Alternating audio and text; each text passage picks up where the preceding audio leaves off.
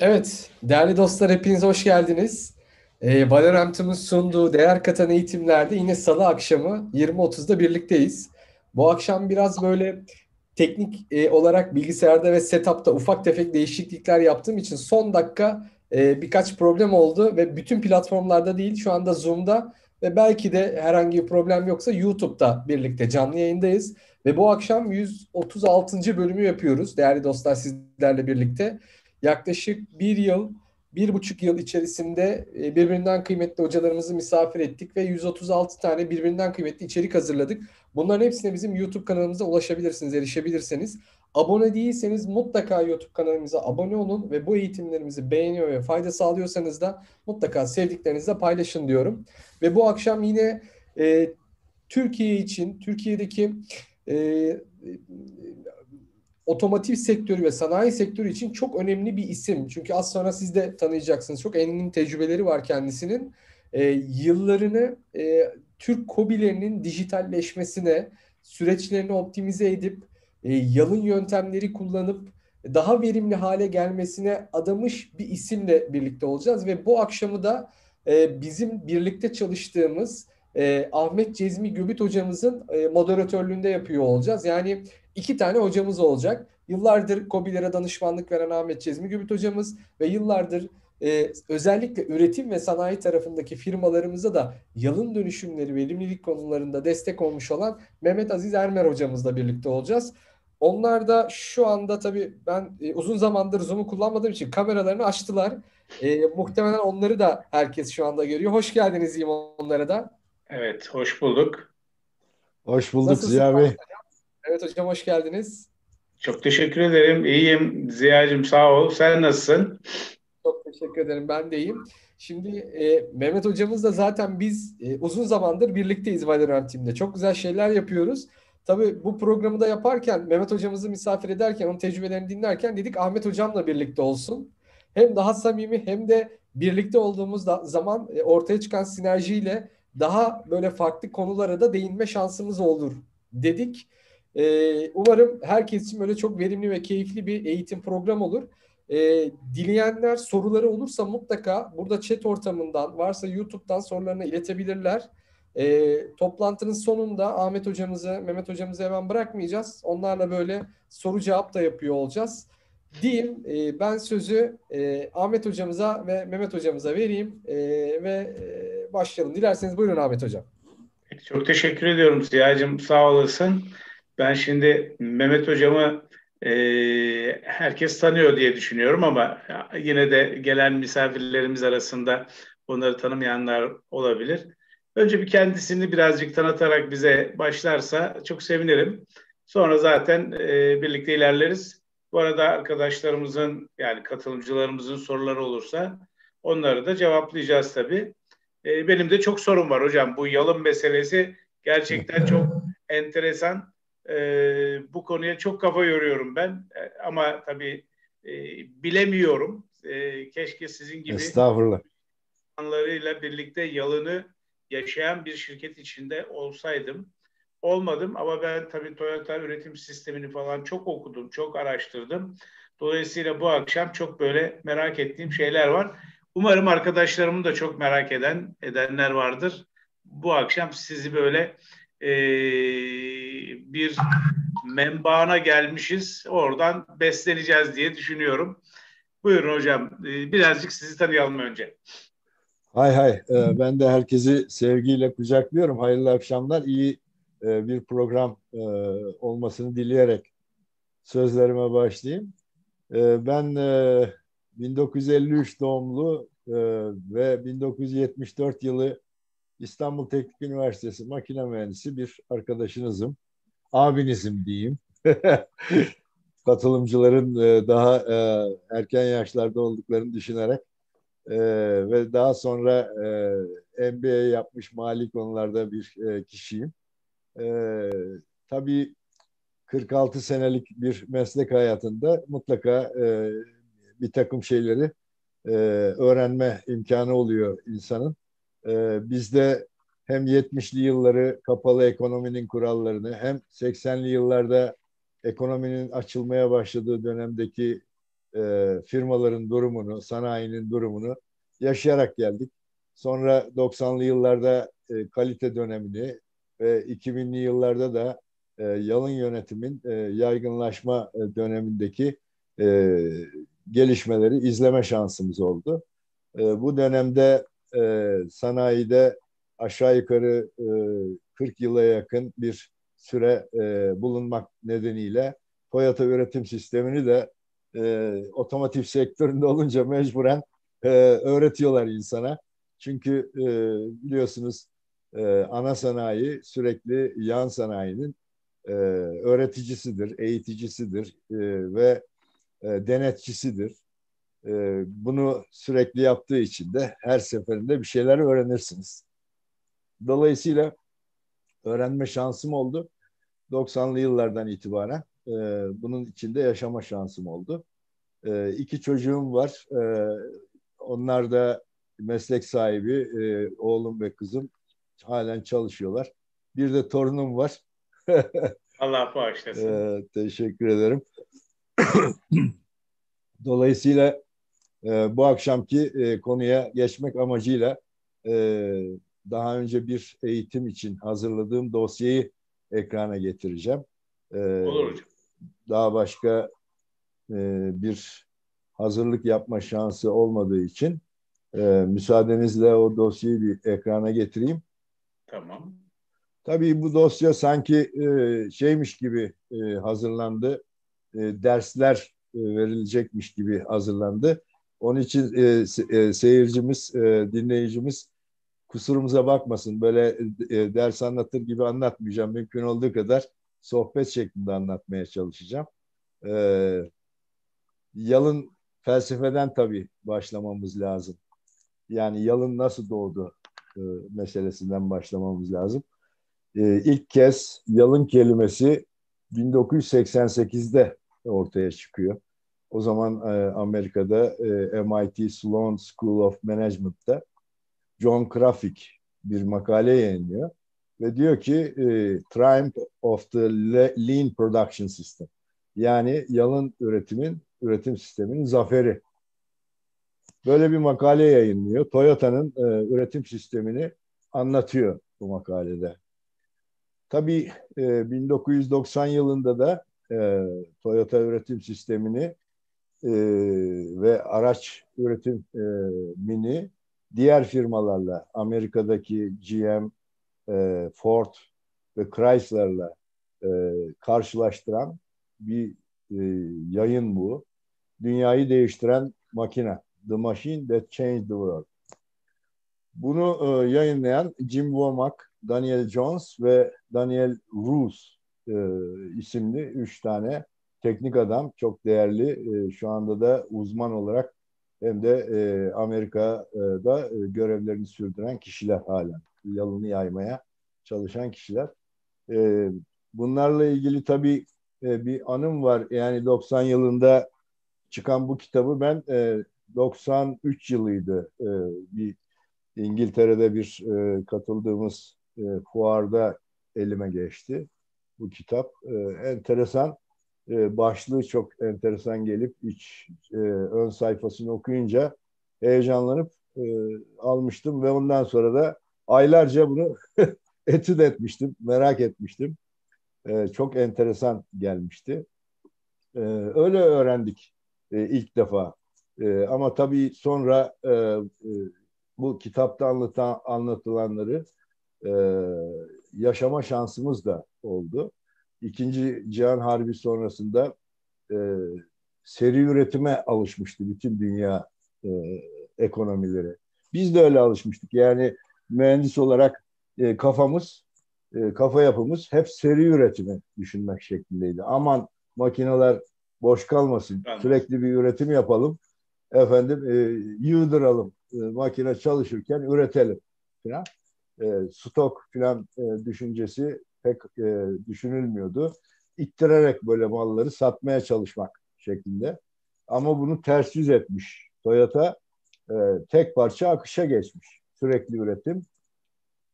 ve yüzde yüz operasyonel mükemmelliği sağlayan bir takım kontrol mekanizmaları geliştirmiş. Ee, ve sürekli iyileştirme e, mantığını, israflardan nasıl arındırırız, e, değer akış nasıl sağlanır gibi bir takım sistemlere dayanan e, metotları geliştirmişti. E, daha sonra tabii bu kitaptan sonra bütün e, sektörlerde inanılmaz e, gelişmeler oldu. İnternet devreye girdikten sonraki dönemde de yayınlar giderek arttı. Bu dönemde tabii Toyota o kadar mükemmel bir e, hale gelmişti ki bir numaralı e, global araç üreticisi oldu. Yani GM'i, Ford'u, Chrysler'ı ve Alman VW'yi, Volkswagen'ı e, yanından hızlıca geçti yani. E, tabii e, bunun, bu mucizenin nasıl olduğunu herkes merak etti. Niçin e, yani e, böyle bir yönteme ihtiyacımız var konusunu bir türlü kavramakta hep güçlük çektik. Yani ben bunu öğrendiğimde ilk o kitabı okuduğumda 20 yıllık belki mühendistim. Daha sonra da içine girip de öğrenmeye başladığımda 25 senelik mühendistim. Bir takım tabii ön yargılarımız hep seri üretime yönelik ön yargılarımız vardı. Bunda öyle bir şey yoktu. Yani bir tarafta e, just in time var, bir tarafta Jidoka var. E, yani herhangi bir anormallikte hemen hareket etmek var. Ondan sonra e, Kaizen var. Sürekli iyileştirme mantığı temelinde. 5S var falan. Birçok böyle e, sütunlardan oluşan bir şey var. Peki dedik ya yani e, firmamızı biz acaba niçin yalın yönetmeliyiz? Önce bu sorunun cevabını bulmamız lazım. Bunun cevabını Toyota veriyor, sistem veriyor, yalın sistem. Diyor ki senin diyor beş tane paydaşın var diyor. Beş paydaş. Yani bunun içinde hissedarlar var, şirket sahipleri var, müşteriler var, efendim çalışanlar var, tedarikçiler var. Ee, bir de tabii e, dünya var, çevre var. Her şirketin demek ki veya her organizasyonun dışın içinde beş tane paydaş var. Bu beş paydaşın mutluluğunu sağlamak görevimiz diye düşünürsen o zaman diyorsun ki madem öyle hissedarlar daha çok kar etsin, daha çok kar payı alsın. Müşteriler en kaliteli, en uygun fiyata ve tam zamanında hizmet alsın, ürünü alsın. Çalışanlar daha iyi kazansın. Kariyer gelişimi ile mutlu olsun. Tedarikçilerimiz sistemin parçası olduğu için mutlu olsun. Ben filan firmanın tedarikçisiyim. Mutlu olsun ve en önemlisi de çevre, dünya daha yeşil, daha yaşanabilir olsun. Dolayısıyla e, yalın sistemi neden yalın yönetmeliyiz dediğimiz zaman e, bu e, karşımıza geliyor. Ve tabii yalın sistemi kullanan firmalar ne elde ediyor diye sorduğumuzda israflar yüzde seksen azalıyor bakın. Yani bu ne kadar zamanda diyeceksiniz. Geleneksel bir yönetim tarzından yalın sisteme geçen bir firmada iki yıl içinde bunlar elde ediliyor. E, israflar yüzde seksen azalıyor. Üretim maliyetleri inanılmaz biçimde düşüyor. Yüzde kırk beş düşüyor. İmalat periyodu yüzde kırk beş düşüyor. E, ve stoklar yüzde seksen azalıyor. Yani e, stokların düşmanı e, yalın sistem. Üretim kapasitesinin artmasını sağlıyor alan kazandırıyor ve yeni e, imkanlar yaratıyor. E, ve üretim alanında da yüzde 45 bir kazanç meydana geliyor. E, hızlı hızlı geçiyorum hocam. Hocam tam burada bir duralım istersen. Ha, bir, bir dakika evet. duralım. Hani bir hani bir, birinci ders bitmiş olsun şimdi. Ha, evet. Tamam. Ben ben şöyle bir şey tabii sen bunları anlatırken beş paydaşı ilk kez duydum. Mesela hiç çevreyi aklıma getirmezdim. Ee, gerçekten inanılmaz oldu. Ee, şimdi ben şöyle bir şey hatırlıyorum. Biraz magazin gibi aslında ama e, Toyota üretim sistemi yani bu kitaptan bahsettiğin kitap var ya hani e, The Machine That Changed the World. Evet, evet, dünyayı değiştiren makine, makine. bundan. E, o dönemlerde Amerika'da e, Ford 36 ayda bir otomobili çıkartabiliyor. Hayal ediyor. Tasarladığı andan itibaren 36. ayın sonunda banttan çıkıyor araba. Öyle düşünün. Toyota bunu 8, 8 aya indiriyor. Yani şimdi 36 ay nerede, 8 ay nerede derseniz bir anda her şeyin ne kadar hızlı değiştiğiyle ilgili kısmı da hani görmek mümkün olabilir. Gerçekten inanılmaz bir şey var. Zaten biraz önce söylediğiniz verimlilik artışı ve diğer şeyleri üst üste koyduğumuzda hakikaten dünyayı değiştiren bir makineden bahsediyoruz.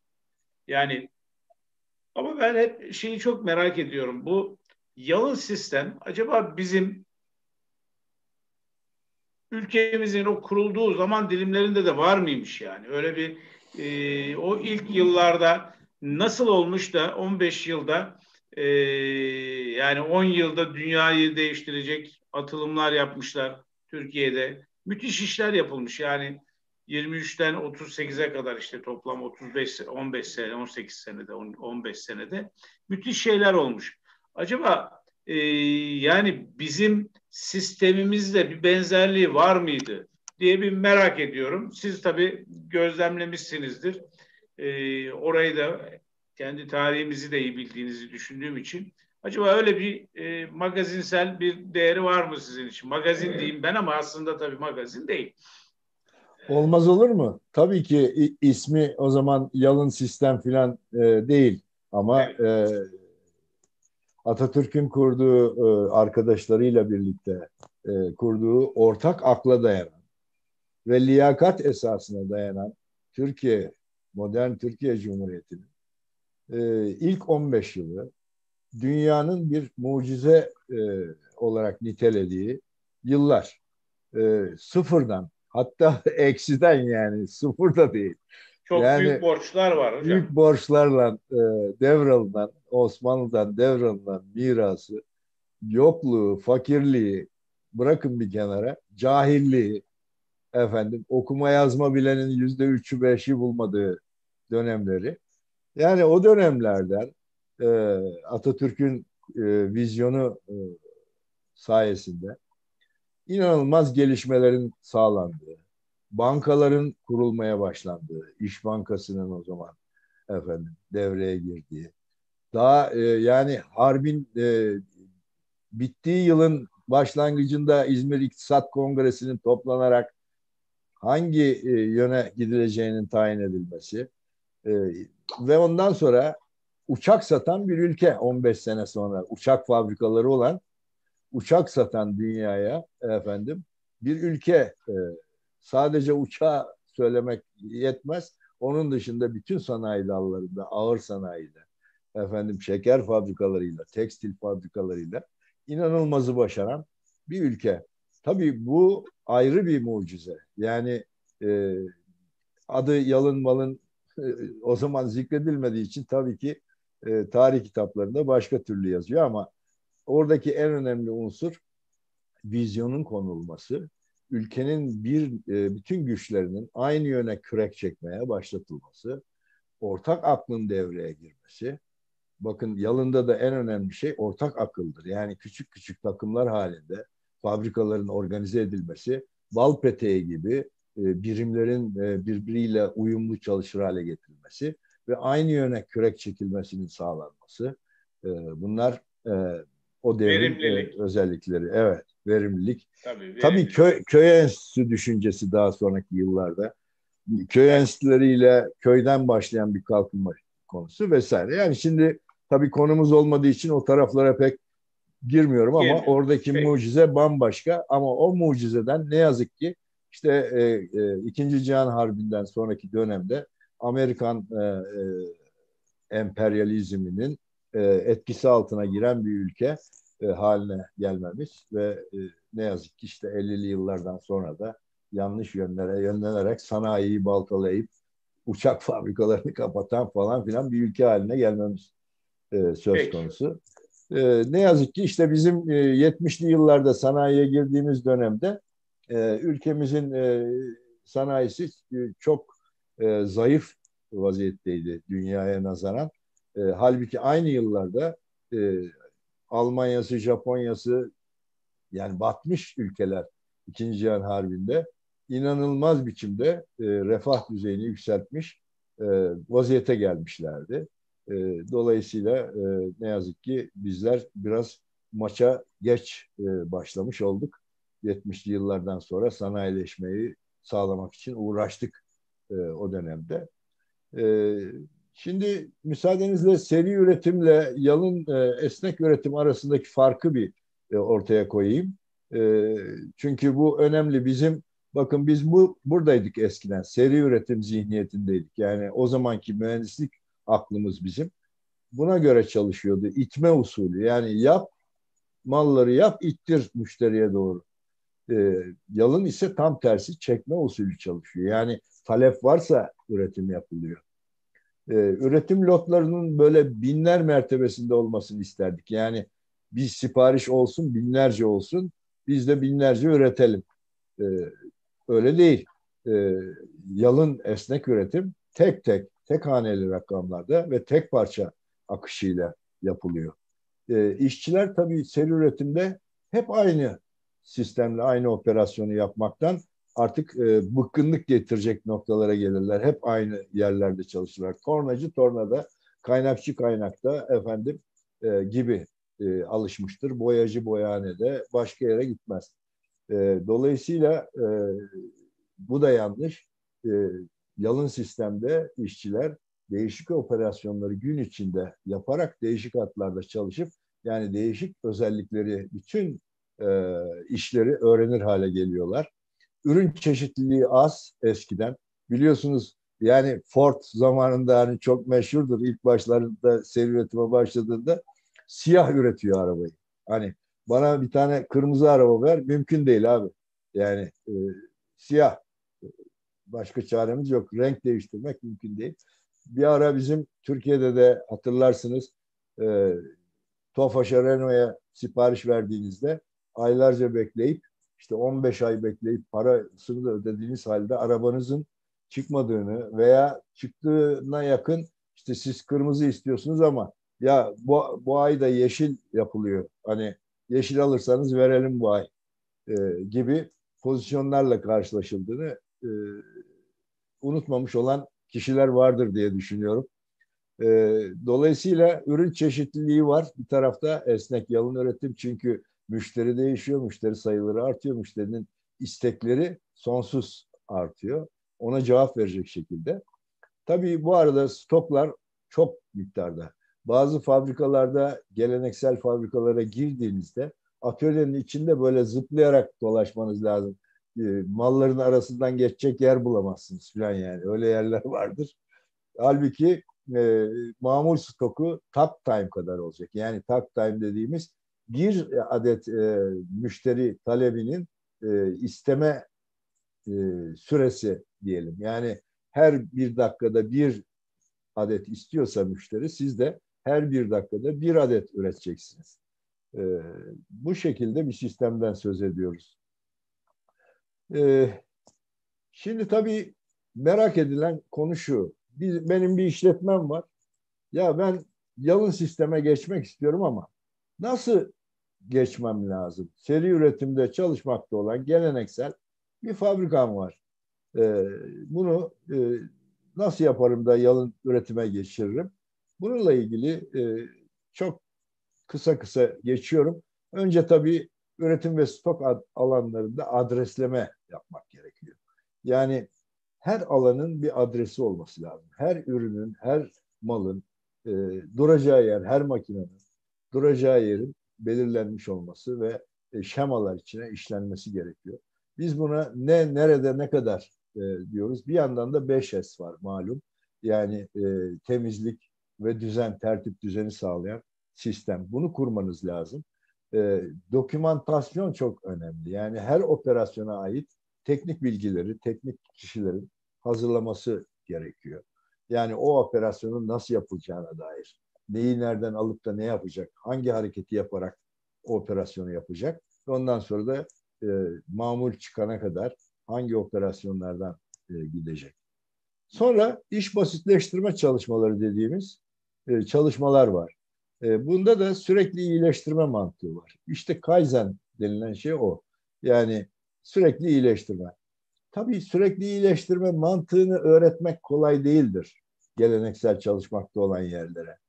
E, bu sade ille üretim fabrikası olması gerekmez. Hizmet üretilen yerlerde de her yer için geçerli sürekli iyileştirme.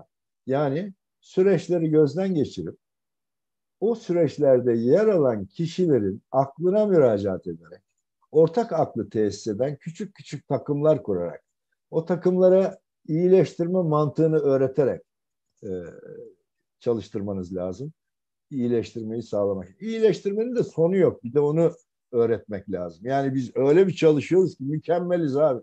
Hiç yani bizim iyileşmeye ihtiyacımız yok diyorsa birisi e, maalesef e, bu yanlış e, ve o yanlışlarla yaşama şansı o firmanın maalesef yok.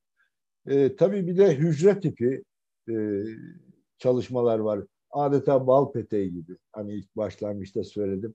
E, takımlar halinde çalıştırma mantığı var.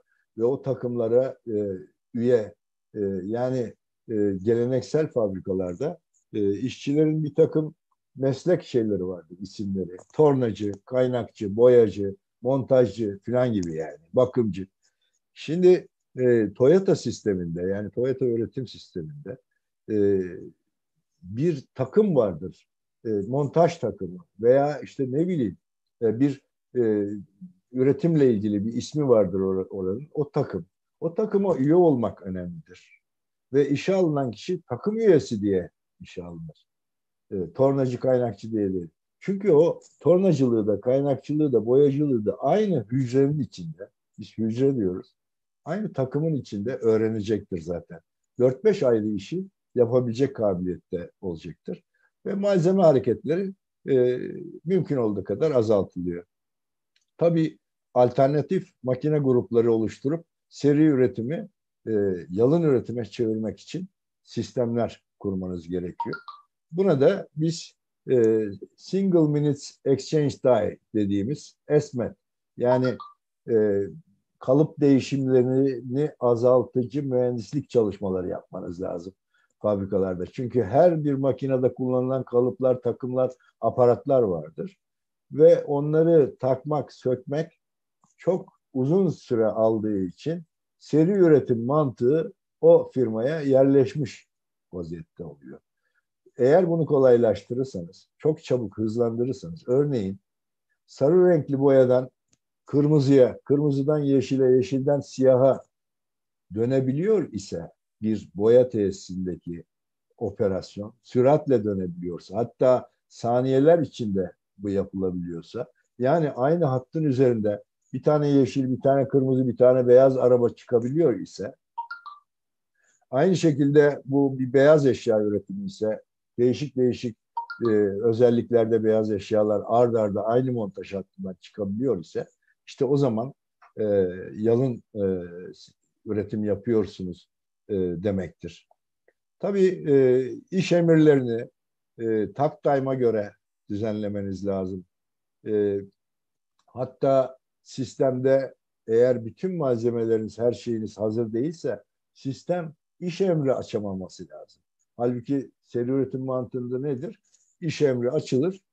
Ondan sonra bir bakarsınız A A parçası gelmemiş. B parçası eksik filan gibi durumlarla karşılaşıp üretimin durmalarını, beklemelerini, a geliyor bekleyin falan filan derken kaybedilen zamanları e, görürüz. Dolayısıyla e, bu önemli bir şey e, yalın üretime geçebilmek için.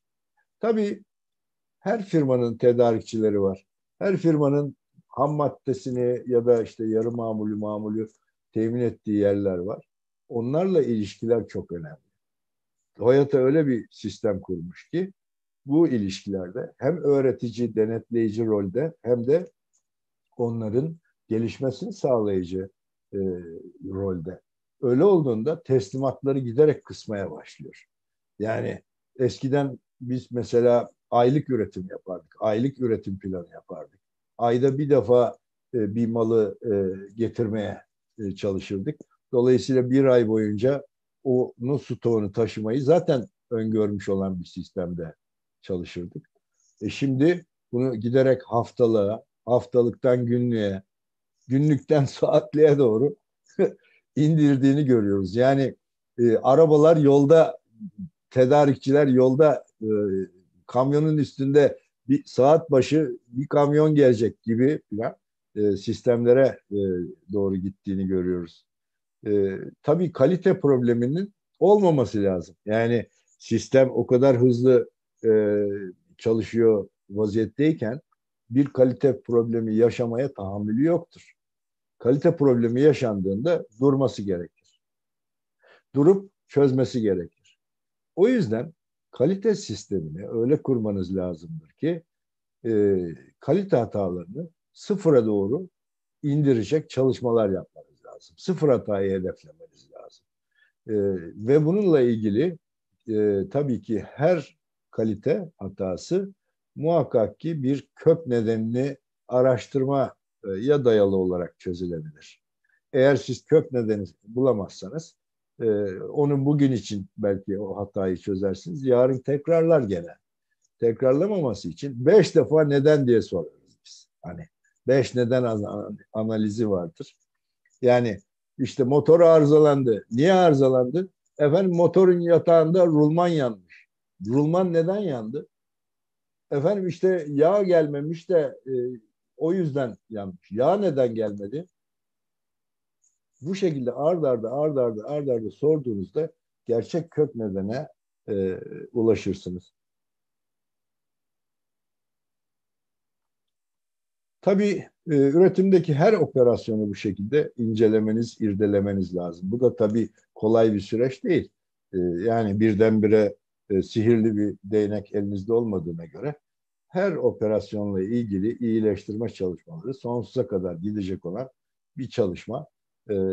Bunların içinde tabii meşhur teknikler kullanılır. 6 sigma var mesela. 6 sigma da biliyorsunuz milyonda hata yani sıfır virgül e, gibi e, hatanın ol, olduğunu e, söyleyebiliriz.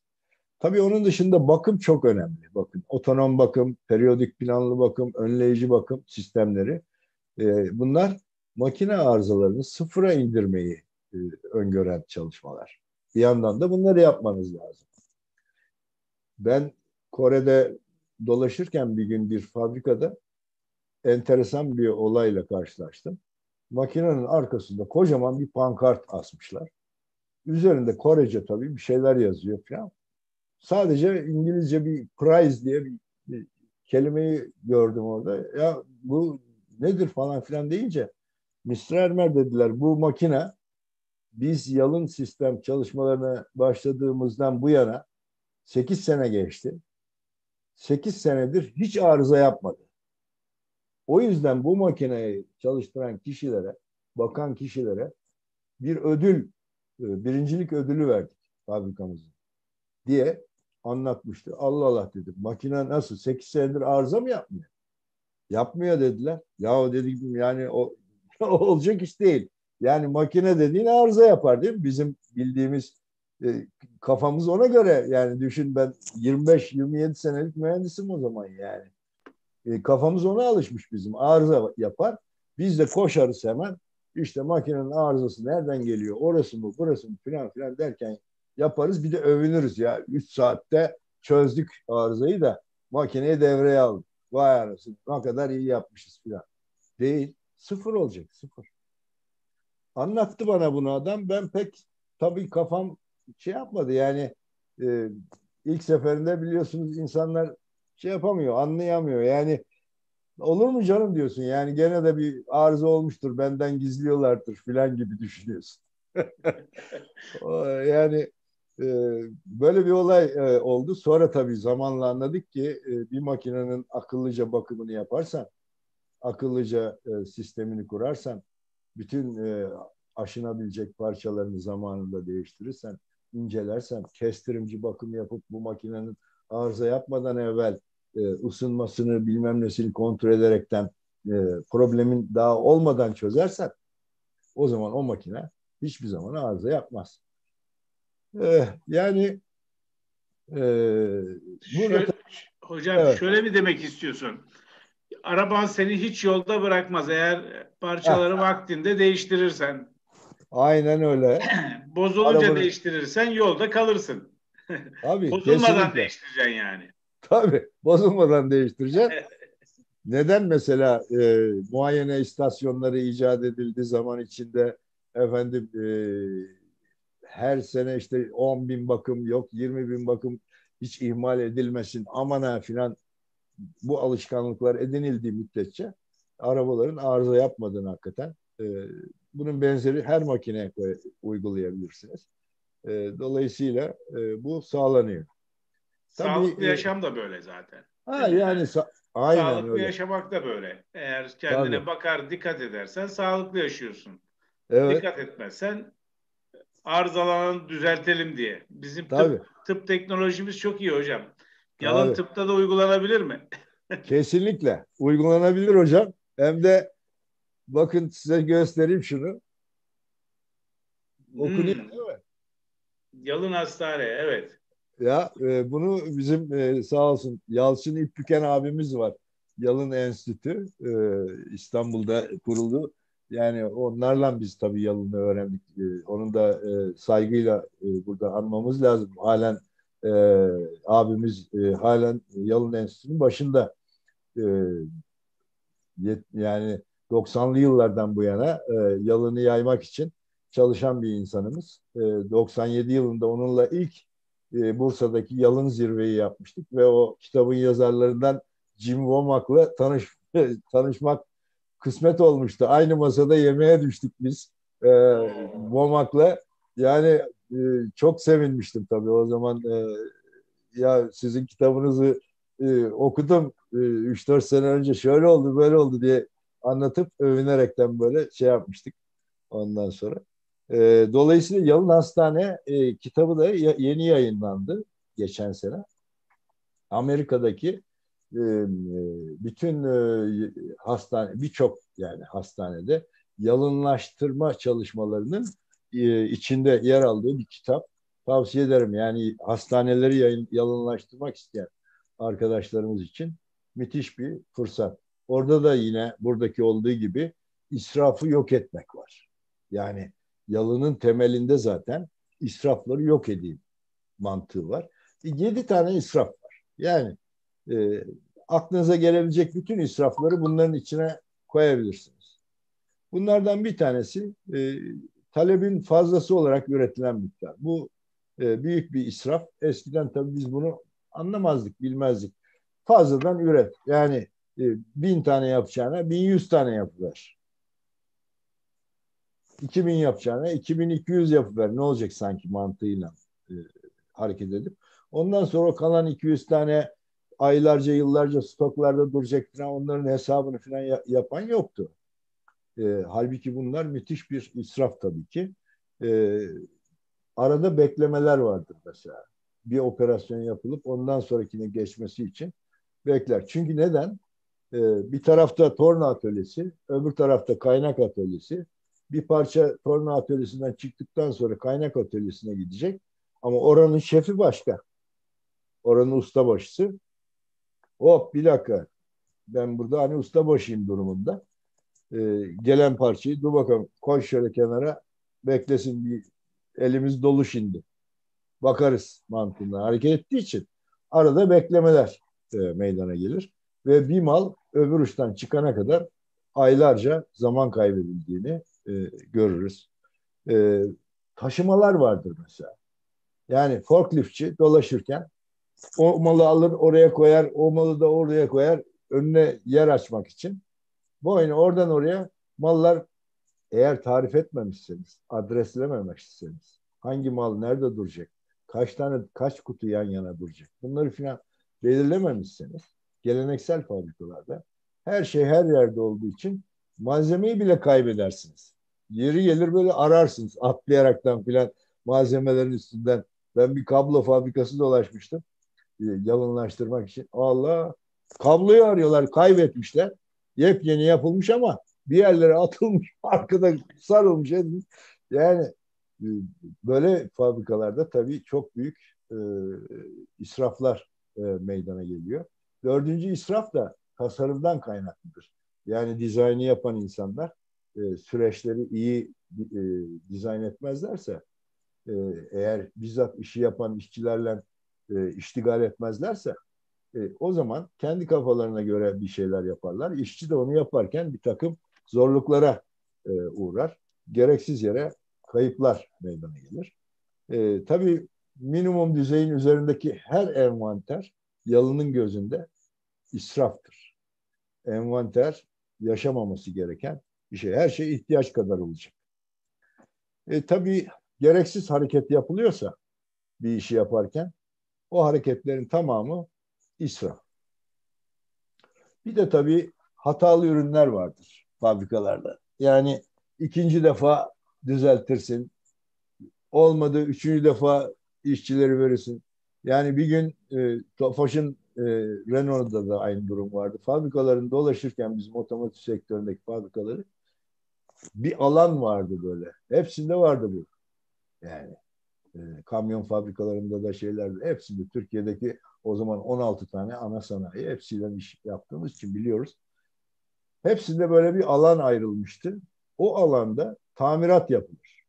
Eksik parçalı ürünler işte filan yerinde arıza var bulunamıyor. Nerede arıza var? Çekmişler kenarda araba. Üç ay evvel çıkmış montaj hattından ama arızalı çıkmış. Gidermek için bekleniyor. Orada duruyor filan. Yani böyle bekleyen geniş alanlar vardı. Bunlar tabii ikinciye işleme, tahsih şeyi. Ee, tabii evet. bunları şimdi, hızlı hızlı geçeyim hocam ben. Hocam yine yine bir duralım. Burada evet. şimdi e, senin söylediğin şeylerden sonra çete yazı yazanlar oluyor. Evet. E, mesela ben görmüyorum ilk, onları şu anda. İlk, evet. ilk Yalın Hastane'nin e, yani çalışmasında bulunan Levent arkadaşımız buradaymış. Oh harika. E, o, o hemencecik şey yaptı. Sonra e, yani baktığınızda tabii buradaki soruları şöyle bir gözden geçirelim mi? Ne dersiniz? Bir tabii hay hay hemen. Tamam. Ben hemencecik Buyurun hocam. Bu arada arkadaşlarımız birbirlerine de çok güzel e, yardım da ediyorlar. Mesela kitabın adını sordu bir arkadaşımız, Mustafa arkadaşımız. Hemen Ali arkadaşımız da o da ona cevap verdi. Çok e, iyi. kitabı yazdı, kitabın yazarının ismini söyledi falan. Çok hoş, güzeldi. Şimdi e, biz diyor bu süreç çok mu zor diyor Kerem Bey. Yani bu yalın işi çok mu zor diyor. Biz niye bunu diyor geçemiyoruz? Niye diyor böyle olmuyor diyor. Yani aksiyonu almamız için ne tür önerileriniz olur? Niye niye Türkiye'nin sanayisi buraya gelemedi hala diyor. Yani artık herkes bunu biliyor. E, biliyor olmalarına rağmen niye yapmıyorlar diye soruyor. Evet, çok güzel bir soru. Ee, gerçekten de e, sorulması gereken de bir soru. Hepimiz bu soruyu sormalıyız devamlı yani. E, çünkü e, cevabı e, ne yazık ki e, hani sigara içmek ne kadar zararlı değil mi sağlığa mesela? Evet. Bunu herkes de biliyor yani. E, ve biliyor ama gerçekten biliyor mu işte beyin, beyin kabul etmiyor. Onun e, devam ediyor içmeye. Aynı onun gibi e, bir şey. Yani şirket sahipleri şirketlerin CEO'ları, genel müdürleri ya da şirket yöneticileri e, duyuyorlar. Yalın sistem diye bir şey var. Yani bu verimliliği artırıyormuş, efendim e, çalışmaya bir disiplin getiriyormuş falan. Eyvallah. Duyuyorlar bunu, biliyorlar. E, ama biz de yapalım dediğinde değişim zor geliyor insanlara. Yani her değişime çok önemli bir direnç meydana. Her firmanın içinde. Bakın 96 yılında biz ilk yalın çalışmalarına başladığımızda Korelilerle ortaktık joint venture e, firmamız. Koreli arkadaşa ben genel müdürüm, Koreli arkadaş genel müdür muavini. Ama ben ona hürmet gösteriyordum. Neden? Çünkü işi bilen o. Yalın sistemin içinde yıllardır yetişmiş. Bize öğretiyor. Bir gün dedi ki bana, Mr. Ermer dedi, sizden bir ricam var dedi. Buyurun dedim. Yarın sabah dedi bir değişikliğe gitmek istiyoruz dedi. İzin verirseniz dedi. Hay hay dedi nedir? Ya dedi atölyenin dedi orta yerine görünen bir yerine yemekhaneden dedi birkaç tane masa getirsek. Uzun böyle masalar var yemekhanede. Yan yana koysak ne olacak dedim masalar. Ya dedi üzerine bir gün evvel dedi kalite problemli olarak fabrikanın içinde çeşitli operasyonlarda ayrılmış olan hatalı ürünleri koysak. Ve ne olacak dedim peki onları koyunca oraya sergi gibi böyle. Bir de dedi etrafına bütün müdür arkadaşları toplasak. Kalite müdürü, bakım müdürü, işte üretim müdürü, planlamacı, satın alma. Allah Allah dedim o kadar insan ne yapacak? Herkesin dedi görmesi lazım Mr. Elmer dedi. Herkes görecek dedi hatalı parçaları. Usta başlarında çağıracağız dedi. E dedim 20 kişi 25 kişi şeyin etrafında masanın. Baştan dedi öyle olacak. Evet dedi o büyük bir zorluk arz ediyor. Hatta dedi ilk baştan insanlar bu işe direnecekler dedi. Yapmak istemeyecekler dedi. Sizden bir istirhamım var dedi. Lütfen dedi bu konunun arkasında durun dedi genel müdür olarak. Baktım şöyle yani inanmak ve güvenmek durumundayım. Yani bizden daha iyi olduklarını görüyoruz, biliyoruz. Yani ben 6 dolara e, benden e, Amerika'dan amortisör talep ettiler. Kore 6.2 dolar fiyat veriyor. Siz 6 dolara verir misiniz? Ben bir baktım biz 10.5 dolardan aşağı inemiyoruz. Allah Allah dedim ya bunda herhalde devlet şeyi var. Yani bir teşvik falan veriyor demek Kore devleti diye düşündüm yani kendi kendime. İnanamıyorum yani bizdeki maliyetlerin yüksek olduğunu kabullenemiyorum yani. Ondan sonra tabii e, öğrendikçe öğrendikçe okudukça gördükçe Kore'ye gidip geldikçe falan tamam dedim tamam başlayalım yarın sabah koyduk masaları Çağırdık insanları. Saat 9. Her sabah 9'da dedik burada toplantı olacak arkadaş. Ne toplantısı bu? Kalite toplantısı. Problemli parçaları konuşacağız. Her problemli parçayı kaldırıyoruz. Atölyenin gürültüsü olmasına rağmen ondan sonra yüksek sesle bağıraraktan filan birbirimize yetişmeye çalışıyoruz. Bu parça neden hatalı? Onu tartışıyoruz ve orada iki ya da üç kişiyi görevlendiriyoruz. Bunun kök nedenini bulmak için. Onlara tabii öğretiyoruz kök neden analizi nasıl yapılır, iyileştirme falan filan. Neyse baştan tabii çok sıkıldık. Bu toplantı 2-3 saat sürdü. Ee, bitmedi bir türlü. Arkada tahtaya yazdık ettik problemleri yazdık bilmem ne filan tebeşirler bilmem ne filan. Daha sonra modernleşti tabii. Neyse sonuçta biz o zaman düşünün e, yüzde iki buçuk kalite hatamız var, kalite e, maliyetimiz var diye övünüyorduk. Müthiş kaliteliyiz yani. Kalite işini acayip götürüyoruz. Zannediyoruz kendimizi. Mr. Ermer dedi yüzde iki buçuk dedi. Korkunç bir şey dedi ya. Milyonda değildi. 25 bin bu dedi. 25 bin ppm dedi. Yapma ya dedim. 25 bin ppm evet dedi hesaplayın. Evet doğru. E peki çok mu bu? Ya dedim bu müthiş çok. Şu anda dedi biz Kore'de 500 ppm'deyiz. 100 ppm'e nasıl ineriz onun çalışmasını yapıyoruz. Yapma ya. Evet.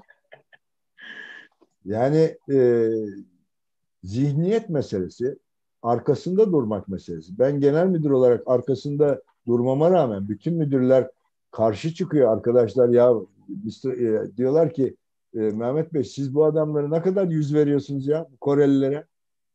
Bizi hiç dinlemiyorsunuz ya. Bizim müdür arkadaşlar isyan ediyorlar.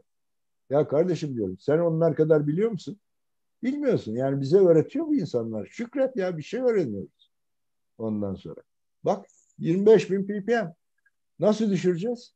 Var mı yöntemini bilen? Yok. Bu insanlar bize bunun yöntemini öğretiyorlar günde gün falan. Ne, neticede yani iki yıl sonra biz 500 ppm'e düştük. E, adım adım ama. Tabii binlerce o arada iki yıl içinde binlerce iyileştirme yapmışız. Geriye dönüp baktığında görüyorsun. Baştan içinde yaşarken hissetmiyorsun. Geriye dönüp baktığında vay be şu kadar bin adet iyileştirme yapmışız. e, filan filan şu hatalar mesela tekrar etmez hale gelmiş. Atıyorum 1500 tane hata hiç bir daha tekrar etmemiş alınan önlemlerle. Kalan bilmem kaç bin hata şu kadar tekrar etmiş filan. Bunların azaldığını görüyorsun. Yani sonuçta ortak akıl, e, liyakat, e, her pozisyonda çalışan insanların yetiştirilmesi, e, sürekli iyileştirme mantığı. E, bunlar e, bir felsefe olarak, bir yaşam düzeni olarak, disiplini olarak yerleşmesi gerekiyor firmanın içine. Bunun için de üst yönetimin, CEO'ların, şirket sahipleri, yalın sistemi sadece duyarak duyarak dur bakalım filan diyerek değil, içten bir şekilde, samimi biçimde inanması lazım. Arkasında durması lazım. Bazıları çalışmaya başlıyorlar mesela. Diyorlar ki ya biz bir yalın danışmanı e, arkadaş getirdik. Efendim 6 ay burada çalıştı. Hiçbir şey de olmadı. Sonuçta tekrar eski halimize devam ediyoruz. Böyle diyen o kadar çok firmayla karşılaştım ki ben. Ne olacak sanki diyorlar. Yani gelecek gene danışman onu yapalım bunu yapalım. E, şimdi sen peki patron olarak sen inanıp da arkasında durup yalın danışmanının sana gösterdiği yolda bütün arkadaşlarını motive ettin mi? Onların arkasında durup da ille bu yapılacak deyip ısrarla durdun mu? Üzerinde durmadın. Durmayınca insanlar da e, maalesef e, gevşi veriyorlar. Eskiye tekrar dönüveriyorlar. Peki. Hocam teşekkür ediyorum. Gerçekten çok keyifli. Özellikle anekdotlarla falan olunca acayip tatlandı bir anda bu şey. Ee, bir soru var. Diyor ki acaba yalın sistemini hipermarketlerin e, yani o, o sektörde uygulamak mümkün olur mu? Yani üretim değil de e, pazarlama gibi düşünürseniz market işinde de olur mu yalın yani? Kesinlikle olur. Hele Hı. bugünün bugünün döneminde e, bakın e, daha dijitalleşmeden dijitalleşme kelimesini daha konuşmadık. Şu ana kadar. Halbuki devir dijitalleşme devri. Şimdi bu dijitalleşme ile birlikte yalını konuşmaya başladığımızda olay çok daha değişiyor. Şimdi artık o kadar önemli e, yazılımlar var ki bu yazılımlar sayesinde e, yalını gerçekten uygulamak kolaylaşmış oluyor. Eskiden tabii ki yazılım desteği olmadan yalını uygulamak fiziksel olarak bir takım zorluklar arz ediyor. Ee, halbuki yazılım desteğinde yalını uygulamak şimdi artık daha kolaylaştı. Bir e, bakın bütün marketlerde aslında e, fiziki olarak tabii ki raflar var. Rafların kapasiteleri var. Her e, mal için tariflenmiş adresler var o adreslerin belli bir kapasitesi, belli bir kutu kapasitesi, her kutunun alacağı bir mal kapasitesi var. Dolayısıyla hangi ürünün nerede durması gerektiğine dair de tabii e, o reklam şey e, işi hani pazarlamacıların e, en çok satılan mallar şu raflarda dursun falan o ayrı bir mevzu. E, ama yalın sistemi e, tabii ki marketlerde de uygulamak mümkün e, nasıl uygularsın? Her malın, bakın her mal için tek tek grafikler e, izleyebilirsin yazılımlar içinde.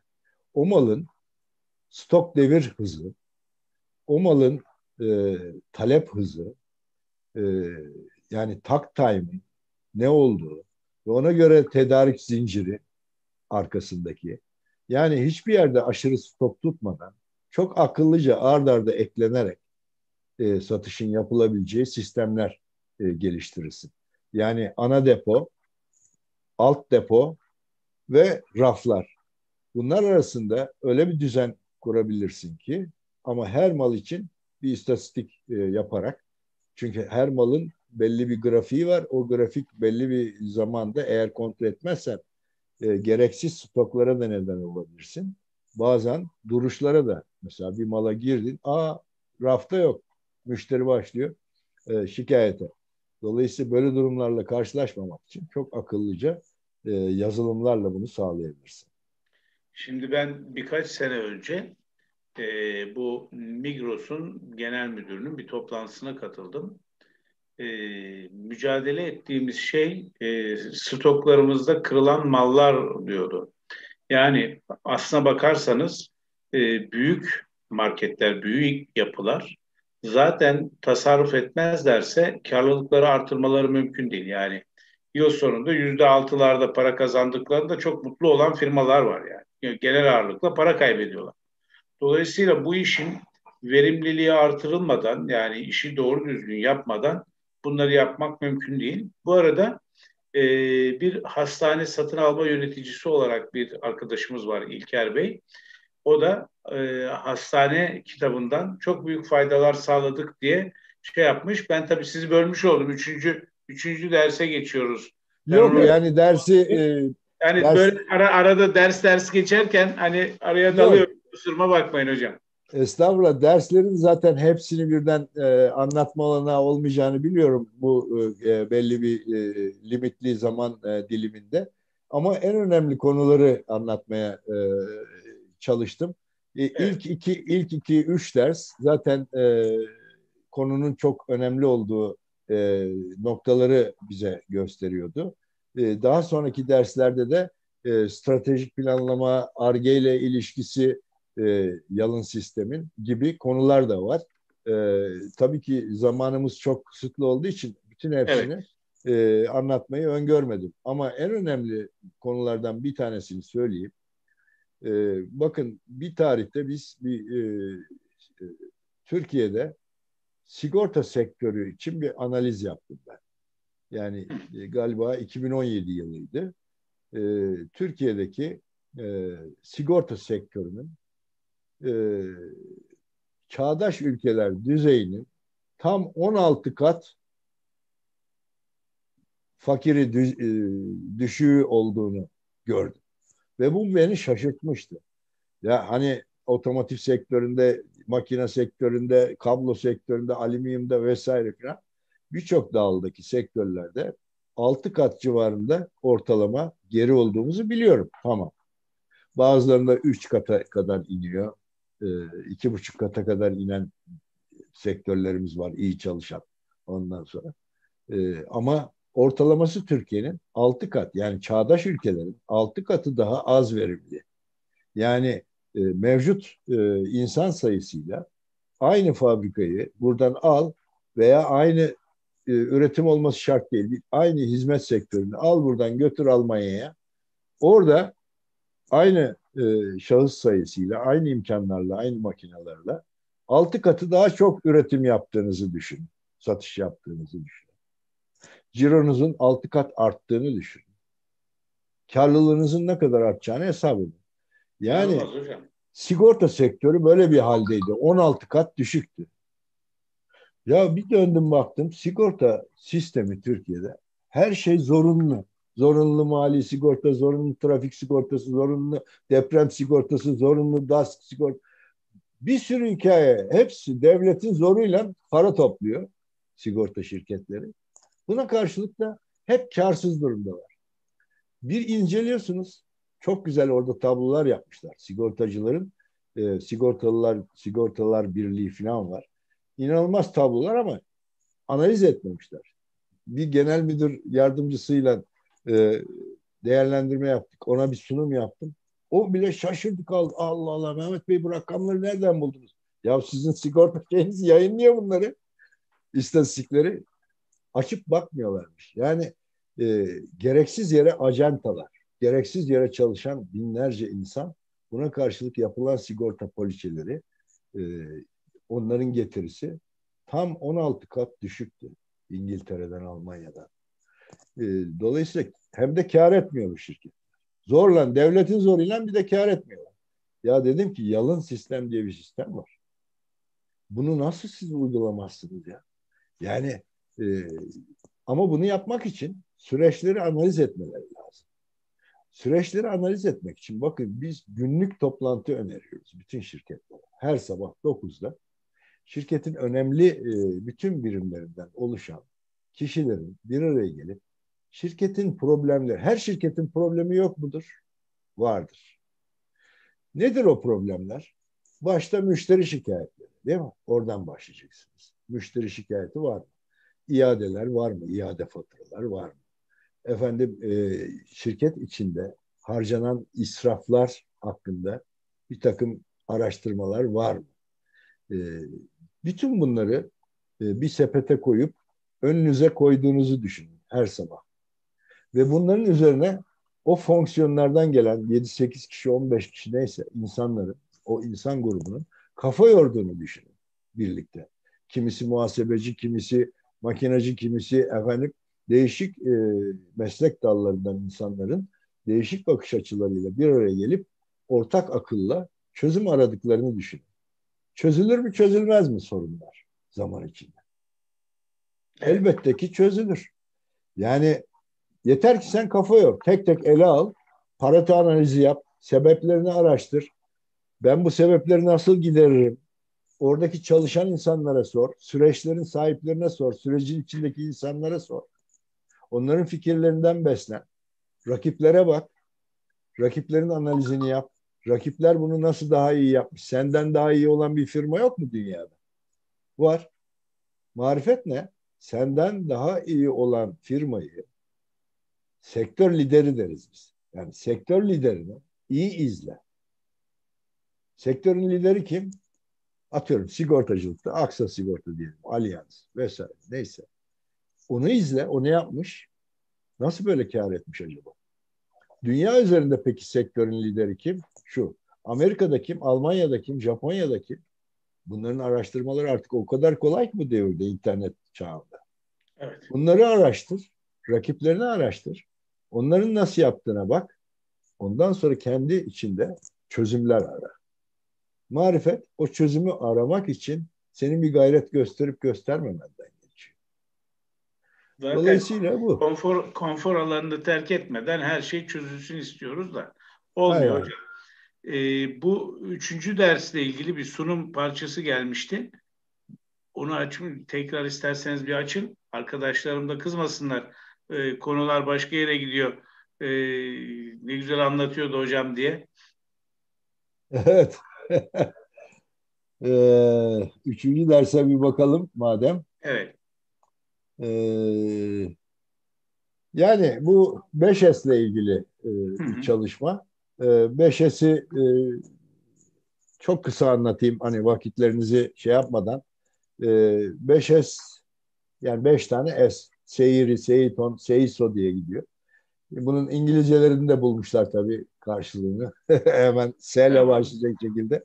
Neyse, e, marifet e, bir iş yerinde, bir alanda sana sadece o anda lazım olan malzemeler etrafında olacak. Prensip bu. Hmm. Yani bir makinenin yanına gittiğinizde pense var, tornavida var, atıyorum, çekiç var filan neyse. Bunun dışında bir sürü başka tırmık mırmık varsa ya bu ne işi var bu tırmığın burada mesela değil mi? Ee, etrafındaki lüzumsuz bütün parçalara kırmızı kart koyarız biz. Yani 5S çalışmasında kırmızı kart koyup onları uzaklaştırırsın. Yani bir ay içinde sen bunu kullanacak mısın? İşçiye sorarsın. Yani atıyorum şu malzemeyi sen önümüzdeki bir ay içinde kullanmayı düşünüyor musun? Niye burada duruyor? Abi o lazım değil bana. E lazım değilse senin yanında bu malzemenin işi ne? Kaldır onu. Bunları kaldırdığın zaman yığınla bir malzeme çıkar böyle atölyeler. İlk anda böyle şaşırırsın yani. Allah Allah ya atölye nasıl boşaldı böyle? Ondan sonra sadece lazım olan malzemeleri yanına alırsın. O gün için sana lazım olacak. İleride hatta o saatte lazım olacaklara geçersin. Bir de atölyelerde insanlar vardır. Böyle bir şöyle gözlemleyin atölyeyi bir bakın. Dolaşan insanlar vardır. Oradan oraya, oradan oraya işçiler. Allah Allah bunlar ne yapıyorlar acaba? Herhangi birisini çevir sor. Nereye gidiyorsun? Abi işte tornavida aramaya. Lan senin yanında yok muydu mesela affedersin. Ondan sonra. Ee, yok arıyor. Ya da işte bilmem ne anahtarı. O anda yok. Ya da bozulmuş bir şey arıyor. Yani aramaya gidiyor. Bakımcıya soracak. Usta başına soracak. Böyle insanlar var. Halbuki onun hiç oradan ayrılmamasını temin edecek her türlü ihtiyacının yanında bulunmasını sağlaman lazım. Dolayısıyla adresleme dediğimiz e, her her parçanın, her şeyin, her objenin yeri olacak. Ondan sonra e, temizlik sağlanacak. Her vardiyanın başında, her vardiyanın sonunda operasyon alanı, çalışılan iş alanı temiz tutulacak. Temiz tutulursa zaten problemler ortaya çıkar. Biz bütün makineleri beyaza boyamıştık bir gün. Şaş millet dedi ki ya Mehmet Bey çıldırdınız mı ya? Yani yeşil makine, siyah makine bir sürü böyle makineler var. Koyu koyu renkli. Neden? Koyu renkli makineler eski alışkanlık. Makinenin üstünde yağ sızıntıları şunlar bunlar herhangi bir şey gözükmesin diye koyu renge boyanmış tamam mı? Canım ne diyor? Her şey bembeyaz olacak, tertemiz olacak ki sızıntı olduğunda gözükecek. Anlatabildim mi? Dolayısıyla e, beyaza boyatmıştık. Ondan sonra da her tarafı pırıl pırıl ettiğin zaman problemleri görmeye başlıyorsun. E, işçi de onu görmeye başlıyor. Onu yapan işçi her gün temiz tutmayı öğreniyor. Ve ondan sonra da disiplin tabii çok önemli. Temiz tutmayı artık disiplin haline e, getireceksin. E, insanlar bakın burada mesela bir uygulama örneği var. Herkes her yer adreslenmiş. E, ne nerede duracak e, işaretlenmiş. Yeri çizilmiş, edilmiş falan böyle bir çalışma mesela yapılmış. E, denetimler yapacaksın tabii. Hiçbir şey denetlemezsen tekrar eski haline döner. 5S denetimi için e, herkes birbirinin denetçisi olacak. Yani A takımının denetçisi B takımından birisi. C takımının denetçisi D takımından birisi. Aylık aylık denetlemeler e, yapacaksın ve o denetlemelerde notlar vereceksin. Bakın burada memnun olmayan suratlar var. E, onları görmen lazım ve bunların grafiğini çıkarman lazım. Yani 5S'te ben neredeyim? Ondan sonra. Bu şekilde e, görsel fabrika dediğimiz yani fabrikanın, işletmenin temizlik, tertip, düzen, pırıl pırıl her taraf çizilmiş, edilmiş, hangi kutu nerede duracak, kim nerede çalışacak, yanında hangi alet ve aparatlar bulunacak. Bunların hepsi tayin edilmiş. Bakın burada eğimli kutularda e, ner, neyin nereden alacağı. Buraya dördüncü bir kutuyu koyamazsın mesela. Burası dört kutu alıyorsa beşinciyi koyamazsın. Mehmet Hocam, evet. e, sunum durumuna geçirir misin şeyi? Ha sen hızlı hızlı atlamak için oradan gidiyorsun. Öyle yapmıştım. E, hızlı hızlı e, şey yapayım, geçeyim tamam. sunum durumuna. E, bu şekilde görsel fabrika, temizlik, tertip, düzen e, açısından. E, bakın ne kadar düzenli bir fabrikayla karşı karşıyayız. Her şey belli, renklerle, renk kodları çok mühimdir bir fabrikanın içinde. Yani kızgın boru hattı kırmızıya boyanır yani. Hmm. Su borusu yeşil boyalıdır. Mesela soğuk su. Efendim, e, her şeyin bir renk kodu vardır. Dolayısıyla buhar hatları kırmızıdır falan. Yani. Dolayısıyla forklifin geçeceği alanlar falan belirlenmiştir. E, adreslemeler bu şekilde bakın tertemiz fabrikanın içi. E, burada tabii fireler azalır, hurdalar azalır. Yani böyle bir fabrikada neyin yani her yere bir şey atılamadığı için e, eğer bir yamukluk varsa sizin hemen gözünüze çarpar. Yani girdiğiniz zaman bu niye burada duruyor dersiniz.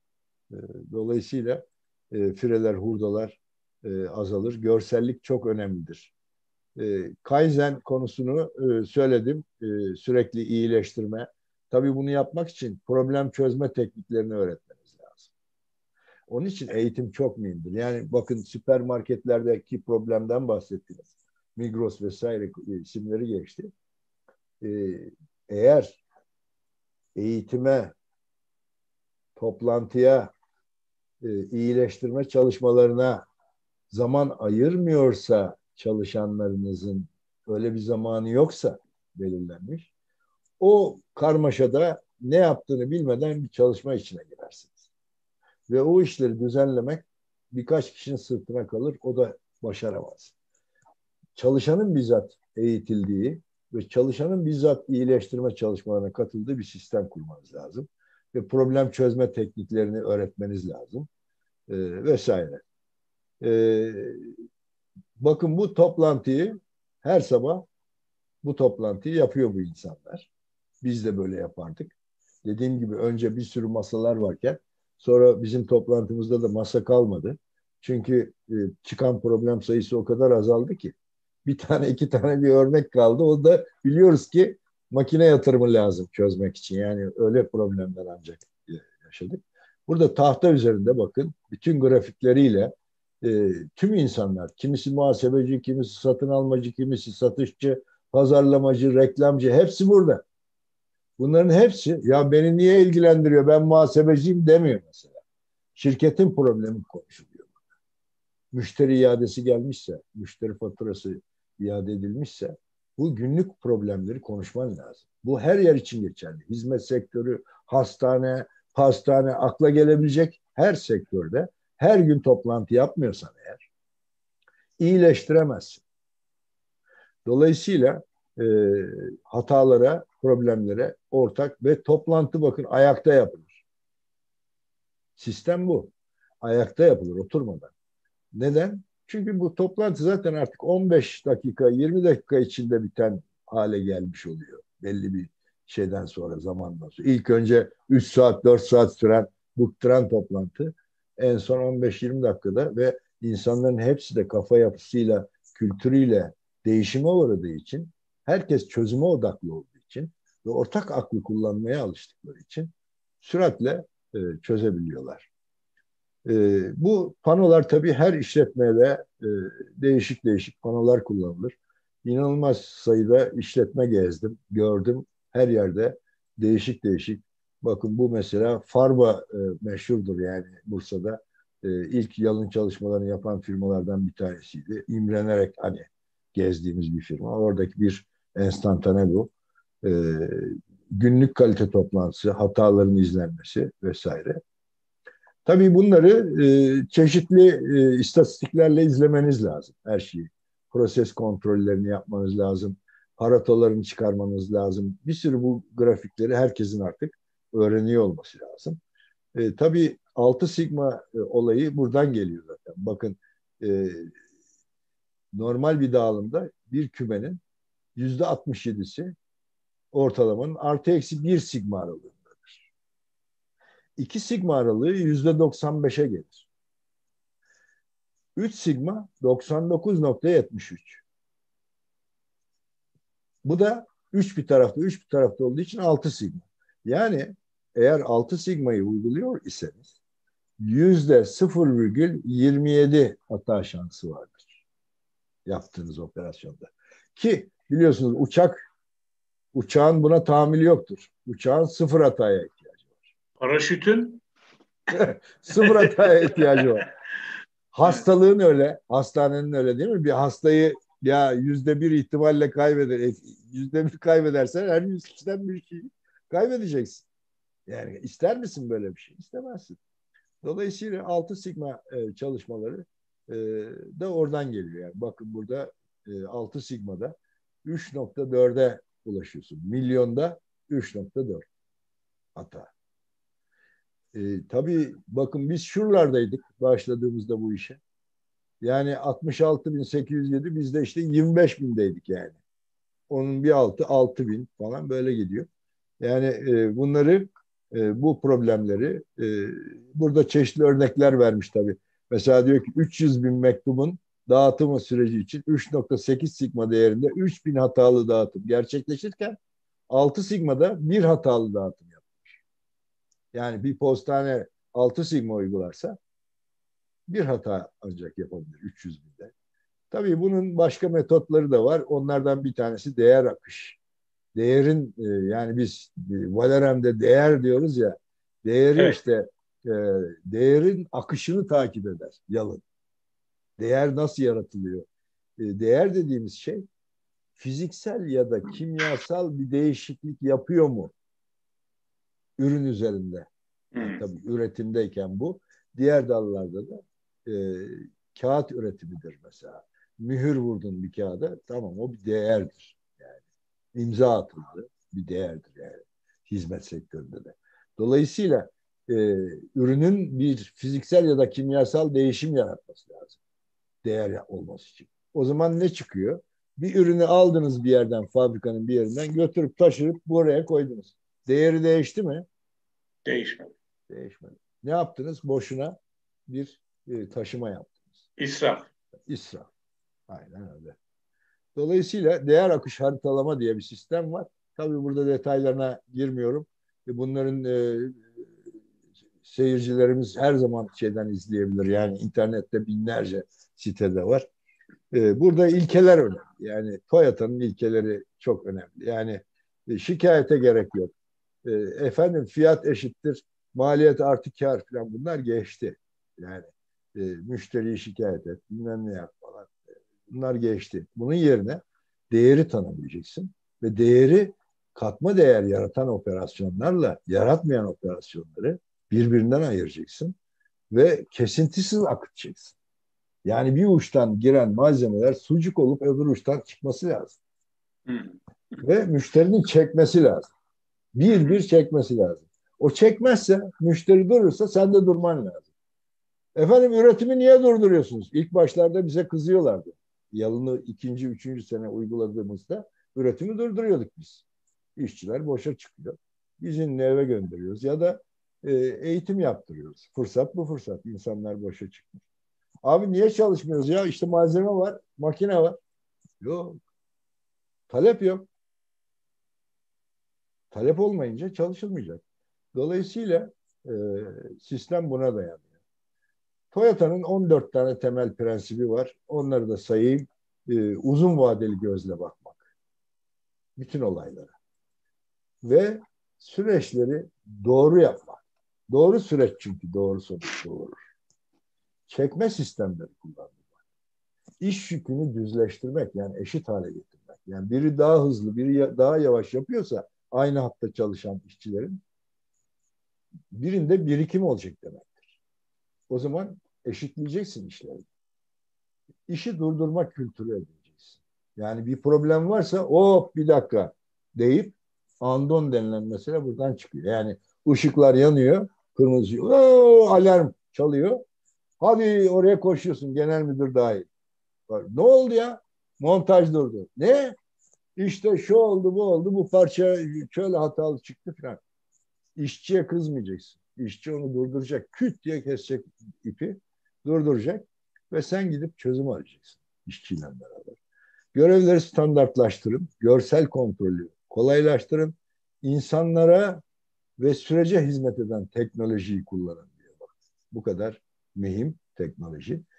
Bir de tabii liderler bakın. Her aşamada liderler vardır. Bir firmada tek bir lider yoktur.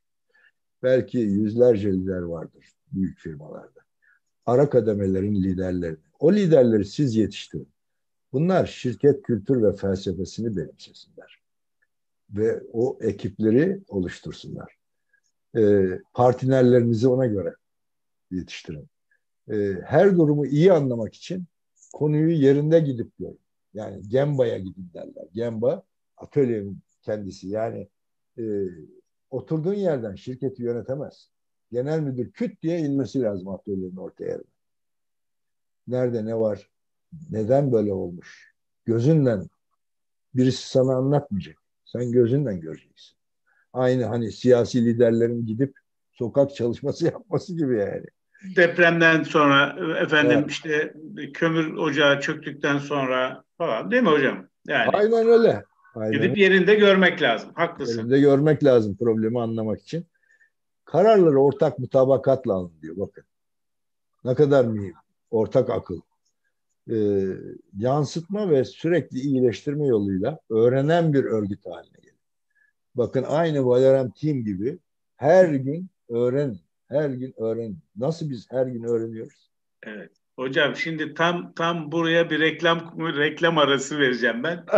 Çünkü seni evet. dinlerken seni dinlerken inanılmaz etkilendim. Şimdi 14 tane madde var ya. Ben bu 14 maddenin tabii hayatım boyunca e, bu Toyota ile ilgili şeyleri öğrendikten sonra e, benim de hayatımı çok etkiledi o kitabı okuduktan sonra. Yaptığım işlerde birçok fabrikada işe adam alırken e, Toyota'nın 14 tane ilkesinden sorular sordum. Mülakatlarda yani bunları yaptım ve gördüm ki gerçekten e, bir şeyleri yaparken aslında içimize sinmiş olmalı.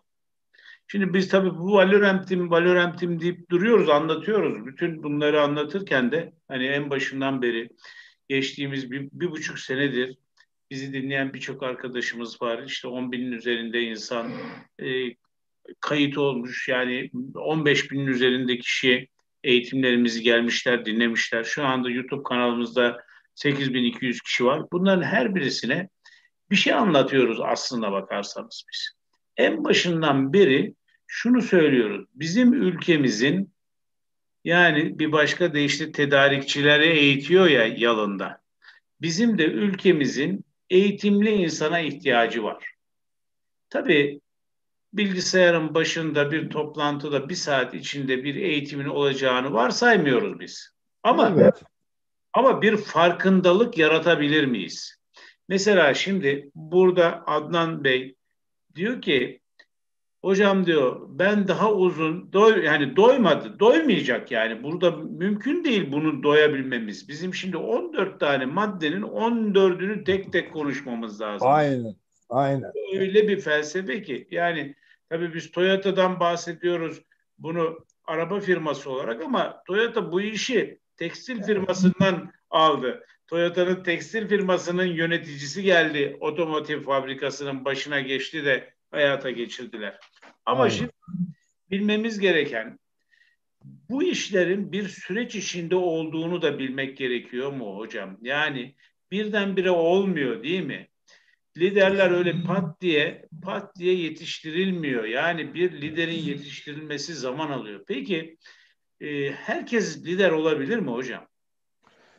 Ee, yani bu buna evet e, demek istiyorum. Yani gönlümden e, öyle geliyor ama e, olmuyor fiiliyatta tabii.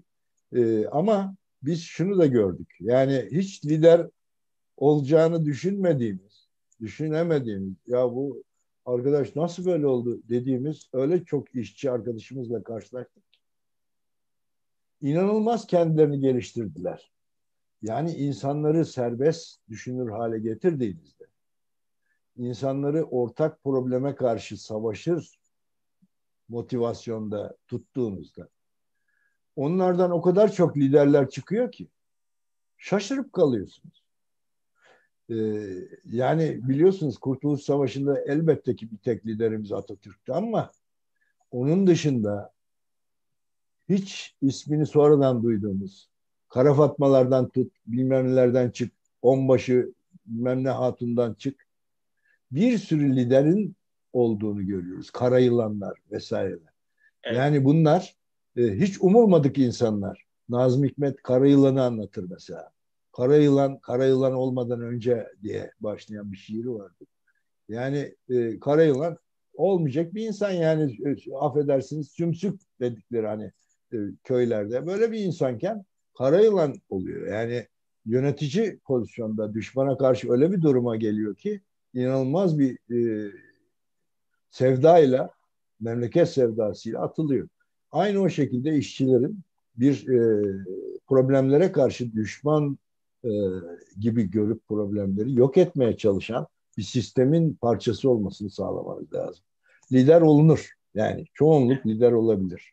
Ben de şöyle bakıyorum hocam bu liderlik meselesine. Yani liderlik her zaman aynı işte mi olur? Yani adam e, eğer ormanı daha iyi biliyorsa o benim orada liderim olabilir. E, ben de onu İstanbul gezdirirken ona liderlik edebilirim. Yani herkesin liderlik edebileceği bir yer vardır. Dolayısıyla bilgisini, tecrübesini değerli kıldığımızda aslında değer üzerinden hareket etmeye başladığımızda birçok şey hızlıca hallolur diyorum. Bu arada çaktırmadan bir buçuk saattir konuşuyoruz hocam böyle. Evet. ee, ve arkadaşlarımız sağ olsunlar müthiş yani gerçekten e, çok da keyifli oldu. E, çok teşekkür ediyorum. Sağ olun. Ee, söylemek istediğiniz başka şeyler var mı? Yoksa ve hani sorular varsa o sorulara cevap verelim böyle. Hani bir hep sohbet gibi oldu. Tabii. Hem arkadaşlarım gerçekten inanılmazlar yani. Ee, her yerde, her e, konuda olabilir mi bunlar? Bunlara bakmak lazım. Ee, bu yalın felsefesini e, daha önce yine bir arkadaşımızdan dinlemiştik biz. O, Hakan Hakan evet. Acar şahane anlatmıştı. O da e, çok milliyetçi bir çocuk. İnanılmaz güzel anlattı. O da böyle halk diliyle anlattı. E, o zaman da çok hoşuma gitmişti benim. Yani, o, onun söylediği bir şey aklımda da o yüzden söylüyorum. Evde hanıma yalını anlatıyorum ben. Mutfakta çekmecede ne olacak, evet. şurada ne olacak falan diye. Aynen. Aynen. Gerçekten yani bir kütüphane için bile yalın çok önemli. Tabii, Çünkü tabii. aradığımızı bulabiliyor olmak. Peki ve belki bu tam burada ben Valorem'timi birazcık anlatayım. Ne yapmaya çalıştığımızı. Ondan sonra e, bu yalınla ilgili yalını hayata geçirmek için dijital çözümler var mı? Sizin bildiğiniz kullandığımız ya da Valorentim'de var olan şeyler olabilir. Ben ama şöyle çok hızlıca gelen arkadaşlarımıza Valorentim'le ilgili bir bilgi vermeye çalışayım. Ee, sevgili arkadaşlar, biz Valorentim'i bir buçuk sene önce kurarken çok basit bir e, mantıkla yola çıktık. Kafa yorduk bu işe. Dedik ki acaba Türkiye'deki hangi problemlere çözüm bulabiliriz? Ve bu problem neden oluyor? Hani beş tane neden diye sordu ya, neden, neden, neden diye soracaksın. Bunlardan bir tanesi bizim sorularımız istihdamla ilgili bir problem vardı ve nedenini anlamaya çalıştık. Nedenini anlamaya çalışınca gördük ki bir, çok erken yaşta inanılmaz değerlerimiz emekli oluyor. Bunlar çalışmıyorlar. Ama buradaki bilgiye ihtiyacımız var. Bu teknolojiyi nasıl transfer ediyorsak bilgiyi de transfer etmemiz lazım dedik. Dolayısıyla burada bir sıkıntı var. İki, genç nesil hocam okullarda bize göre çok iyi bir eğitim almıyor son zamanlar. Bu sıkıntıyı da çözmek lazım. O zaman ne yapalım dedik? Eski ile yeniyi bir araya getirelim. Yani bilenle bilmeyeni bir araya getirelim ki birbirine tecrübeyi aktarsın dedik. Üç, şu anda mevcut bir işte çalışıyor ama kendisini devamlı sıkışmış hissediyor. Çünkü orada problemler üzerine değil, sadece paranın hesabını yaparak çalışılıyor. Halbuki biraz önce söylediğiniz alışkanlıklar üzerine seri üretim vardı dediniz ya. O yalına dönüşme sıkıntı oluyor demiştiniz ya. Evet. Birçok iş yerlerinde şu anda o seri üretimin sıkıntısı var hocam. Yani orada çalışan insanlar da bunalmış durumdalar. Dedi ki biz bu istihdama bir çözüm yolu bulalım. Bir platform olsun. İnsanlar burada kendilerine bir iş bulabilsinler. Valorem ilk hedefi buydu. İkincisi ülkemizde çok kritik bir e, problem vardı. Bu dijitalleşme ile ilgili. Şimdi biz dijitalleşmeyi şöyle algılıyoruz. E-fatura keselim, e bilmem ne olsun falan. Ya tamam bunlar da çok önemli, kabul ediyorum.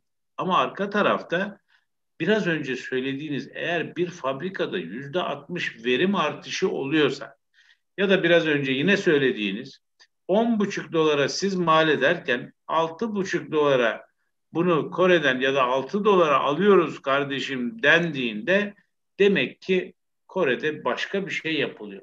Yani bu bir gerçek. Şimdi dijitalleşme bizi verimi artıracak hale dönüştürüyorsa firmalarımız bu dijitalleşmeyi anlamak zorundalar.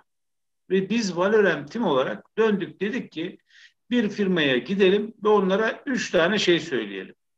Bir, karlarınızı artırabiliriz. İki, maliyetinizi düşürebiliriz. Üç, riskler varsa o riskleri azaltabiliriz. Biz size böyle yardımcı olabiliriz. Bu tür ürünleri bulup size getirebiliriz. Yani burası bir tam anlamıyla Valorant'in bir teknoloji market gibi, yazılım market gibi düşünebilirsiniz. Ama çok değerli arkadaşlarımız inanılmaz güzel yazılımları buluyorlar ve bu üç hedef için götürüyorlar. Daha büyük bir problemimiz var hocam. Bizim çözmeye çalıştığımız üçüncü problem de buydu. Bu yüzden bizi dinleyen tüm arkadaşlarım için de söylemiş olayım. Türkiye'de müthiş bir yazılım ekosistemi var. Müthiş. Yani Türkiye'de gençler, insanlar yazılımların olması gerektiğini yıllar önce görmüşler ve bu işin, bu problemin çözümünde yazılımlara çok yatırım yapmışlar. Kafa yoruyorlar. Genç, inanılmaz adamlar. Ama onların bir problemi var. Bu yazılımları doğru düzgün anlatıp satılıyor olmasını sağlamaları lazım. Onlar da teknik adamlar yazılım satmaktan anlamıyorlar. Ya da anladıkları yeterli olmuyor. Biz dünyaya satalım diye bu işi kurduk. Gerçekten Valorant'imin bu öyküsünü dinleyen bütün arkadaşlarım herkes bilsin ki biz e, bize ulaştıklarında bizim bir kare kodumuz var biliyorsunuz. Bu kare kodu okutarak yani en, e, eğitimin başında oluyor. Bütün videolarımızda var. Herhangi bir videomuzu, eğitim videosunu izleyip oradaki kare kodu okutarak hemencecik bize ulaşabilirler. Bizim sevdamıza, bizim davamıza, bizim arzumuza, bizim hedefimize, bu ülke için yapmak istediğimiz şeylere birazcık destek vermek isteyen herkes için söylüyorum bunu. Hem YouTube'daki kanalımızı izlesinler, oraya üye olsunlar, hem oradakileri paylaşsınlar. Yani bunlar gerçekten çok önemli. Çünkü yine biraz önce söylediğim bu 14 ilkeden bir tanesi biz birlikte herkesin aklını kullanarak bu işi çözebileceğiz. Bizim yeni akıllara, yeni e, farklı bakış açılarına da ihtiyacımız var. Ve tabii ki bizimle birlikte hareket eden arkadaşlarımın da daha iyi öğreniyor, daha çok çalışıyor, daha çok emek koyuyor olması var. Tabii Valorant'imin bir gelir modeli var. O gelir modeli de şunu söylüyor. Bizler zaten çalışıyoruz ama biraz da robotlar çalıştığında biz kazanabilir miyiz acaba? Yani yazılım robotları bizim için çalışabilir mi? Dolayısıyla mutlaka bizi izlesinler diye reklamı da bitireyim. Tabii soru evet, arkadaşlarım olursa e, hemencecik bize müracaat edebilirler, gelebilirler. Ziyaret hocam, şimdi şimdi, ulaşabilirler. Tabii. Buyurun hocam. Şimdi gördüm e, benim yani 46 sene önce mezun olduğumu söylediğim İstanbul Teknik Üniversitesi'nden sınıf arkadaşım Kurt Bey Atmaca e, gelmiş. Öyle mi? Katılmış toplantımıza. Ha, bir şey tamam. şey söylemek istiyor belki de. Onun mikrofonunu bir e, Ziya mı ee, açar? Hemen hemencik ben bulayım. Kurt, Kurt Bey Atmaca. Kurt Bey Mikrofonunu Atmaca. açalım. Ee, Tabii o da soru sormak istiyor belki. Hoş gelmiş. Çok değerli arkadaşım benim. Sevgili kardeşim. Merhabalar herkese. Ee, zevkle izliyorum. Yani benim için böyle çok hızlı geçti. Çok yararlı bilgiler verdim Mehmet kardeşim.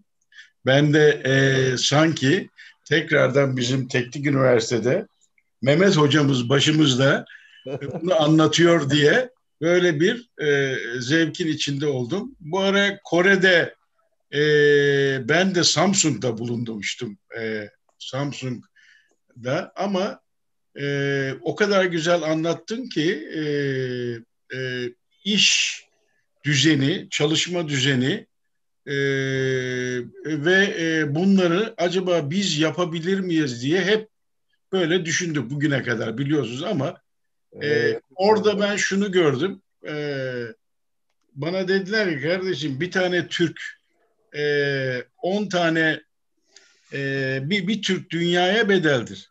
Ama iki Türk yan yana gelince onda bir ne Koreli ne de Japon eder dediler.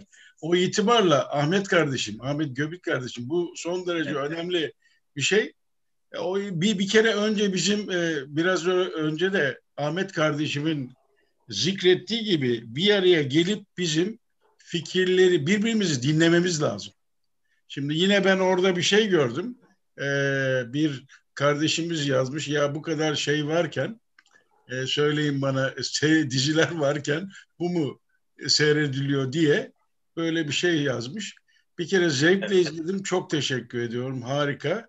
Ama e, ben Koreli Samsung firmasından e, şikayetçiyim. E, ben şuna inanıyordum. Burada e, bir bütünlük içinde üretimden satış ve satış sonrası hizmetlerin e, line'ında e, kopmama olması lazımken ki e, şeyden gelen, sahadan gelen yani satış sonrası oluşabilecek arızalar, şudur budur hizmetlerden gelen feedback'e maalesef Samsung ciddi bakmıyor. Koreli olarak. Ben evet. Türkiye'de yaşadım ve çok üzüldüm. E, ayrıca ben Japonya'da da kaldım. Bu ara onu da söyleyeyim. Yani bu şeyden. E, e, bir, bir, bir de çok teşekkür ediyorum. Harika bir şeydi e, sunum. Harika. İnşallah bundan sonra katılırız. Tüm arkadaşlarıma Tüm katılanlara sevgi ve saygılarımı sunuyorum. İyi akşamlar Sağ ol, sağ ol. Çok teşekkür Çok teşekkür ederim. Kurt Beyciğim sağ ol canım kardeşim. Sağ ol. Çok ben de, ben de çok teşekkür ediyorum. Ben 2010 yılında Güney Korelilerle bir su arıtma işleri yaptım Türkiye'de. Ee, gerçekten inanılmazlardı. Ama e, tabii Türklerin Kore firmalarını yönetiyor olması başka bir sıkıntı olabilir. Evet. Türk usulü olunca biraz işler karışıyor. yani öyle oldu. O, ben tabii oradaki durumları falan da takip ettim. Burada da neler yaptığımızı. Mehmet Aziz Hocam'ın söylediği çok önemli bir şey var. Bilenden öğrenmek lazım. Doğru. Yani onu bir, bir, siz de çok değerli bir cümle söylediniz. Hatta bir kelime aslında Türkiye'deki bence bütün okullarda öğretilmesi gereken ilk şey dinlemek. Dinlemeyi evet. öğretmeyince olmuyor Kurt Beyciğim. Çok çok teşekkür ediyorum. Harika. Ben teşekkür ederim. Saygılar sunarım efendim. İyi akşamlar. Şimdi Mehmet Aziz Hocam diyor ki Yeşim Yalın Kılıç. Hocam evet. diyor son gelişmeleri içeren kitap öneriniz olabilir mi? Evet yani e, Yalın'la ilgili o kadar çok kitap var ki artık şimdi mesela geçen hafta hocamız vardı Ziya'nın e, misafir ettiği e, Lütfi e, Apilioğulları çok değerli bir kardeşimiz. E, hem de e, akademisyen e, ünvanı da var. Yıllarca sanayide çalışmışlığı da var. Yalını yutmuşluğu da var efendim. Onun dijitalleşme ile ilgili de e, kitapları var. Son çıkan. Hem de yalınla ilgili Gemba e, diye bir kitabı var. E, o Gemba kitabı inanılmaz e, hoşuma giden e, bir kitaptır. Tavsiye ederim. Onun dışında Yalın Enstitü diye girin e, şeye e, efendim e, Google'a. Yalın Enstitü'nün aşağı yukarı 30'u aştı şimdi yayınladığı kitaplar. E, Türkiye'de yayınlanan Yalın kitaplarının e, hem yayıncılığını da üstlenmiş vaziyetteler. E, dolayısıyla orada çok enteresan kitaplar bulacaksınız. E, yalın hastane gibi işte yalın inşaat var vesaire var. Her dalda yalın var. Ee, onları öğrenme şansımız var. Tabii bu devirde dijitalleşmeden söz etti Ahmet Hocam. Ee, dijitalleşme ile ilgili e, olmak lazım. Ee, dijitalleşmede e, yalını kolaylıkla uygulamak için yazılımlar var. Onlardan bazıları da Valorant Team'de de var. Ee, bizim e, tanıtmaya çalıştığımız, anlatmaya çalıştığımız, tavsiye ettiğimiz dostlarımıza e, vermeye e, tavsiye e, olarak vermeye çalıştığımız e, yazılımlar var. Bu yazılımları akıllıca kullanırsa firmalar yalını A'dan Z'ye uygulayabilir. E, günlük kaizen toplantılarını, kalite toplantılarını, her şeyini yalınla halledebilir. E, 5S çalışmalarını yürütebilir.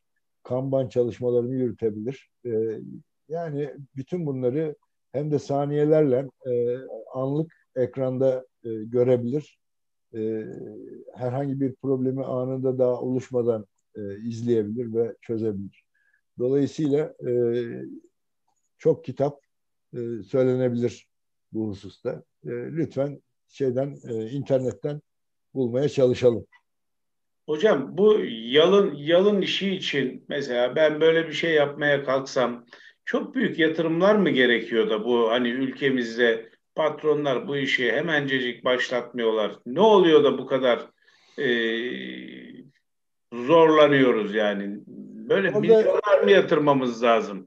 Yani ben görüyorum patronlar granite, binaların camlarına, aynalarına falan acayip paralar harcıyorlar yani. Paraları var. Ne oluyor da yalına bu paralar gelmiyor? Enteresan olan nokta bu soru işte. E, vurucu soru. Çok doğru da bir soru. E, yani e, çok e, üzüntüyle e, cevap vereceğim. Yani her türlü israfa e, para bulup ondan sonra da e, yalını hani kendimi israftan kurtaracak olan yalına para harcamamak çok büyük çelişki tabii. E, burada çekinilen şey şu. Yalını uygulayabilmek için ille danışman gerekiyor. Dışarıdan bir göz gerekiyor. Birkaç birkaç göz gerekiyor e, dışarıdan. İçerideki insanlar körleşiyorlar çünkü. Biz de kördük dedim ya size birkaç defa anlattım. Yani e, e, biz de 25 senelik mühendisken kördük yani. Gerçekleri göremiyorduk. Başka türlü düşünüyorduk. Böyle olabileceğini hiç e, öngörmemiştik. Demek ki dışarıdan birilerinin yol göstermesi gerekiyor. İşte o dışarıdan yol gösteren kişiye verilen para zul addediliyor patronlar tarafından. Ve bu tabii bir süreç aldığı için. Yani e, çünkü üç ayda beş ayda e, ortaya eser çıkmıyor. E, de, demin dedim ya iki yıl sürdü ilk ilk şeyleri bizim idrak etmemiz. Arkadaşlarımın benim yakın çevremin, müdür arkadaşlarımın vay anasını dedikleri hale gelmeleri iki yıl sürdü. İki yıl sonra bir baktık ya biz 10, 10.500 metrekare alana yayılmıştık, sığmıyorduk. Bana son anda bu yılına başlamadan evvel 600 tane konteyner aldırdılar. Genel müdür olarak imzaladım. 600 tane konteyner aldık. Konteyner dediğimiz yani 80'e 120 yüksekliği de 80 olan kutu. Demir. Evet.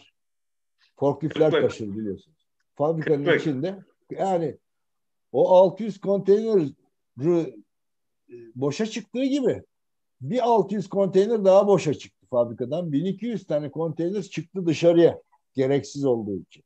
iki yıl sonra. Bütün eski konteynerler eri, eritmeye gönderildi. Fabrikanın içinde 10.500 metrekare alan 7.500'e düştü. 2.500-3.000 metrekare alan çıktı ortaya. Yeni yatırımlar yapabileceğimiz. Şaşırdı insanlar. İp çektirdim böyle alanlara. Polis şeyi olur ya kordonu. Evet. O, o iplerden çektirdim böyle dikkat çeksin diye. Yani geçmek yasak o alana yani. Boş diyecek.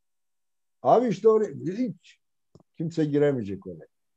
Çünkü bir bırakırsan ipleri oraya bu oyuna bir şeyleri doldururlar yani. Mevcut alanda işinizi halledeceksiniz.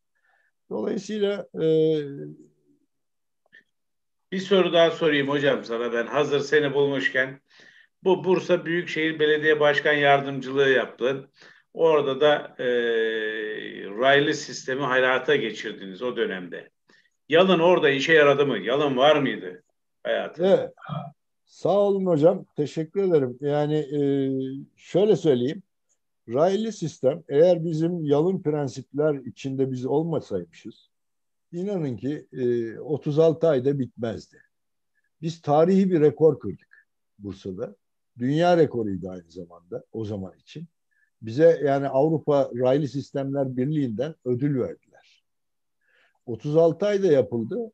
Bu 36 ayın içinde 6 ayda duruldu deprem nedeniyle. 99 depremini yaşadık biliyorsunuz.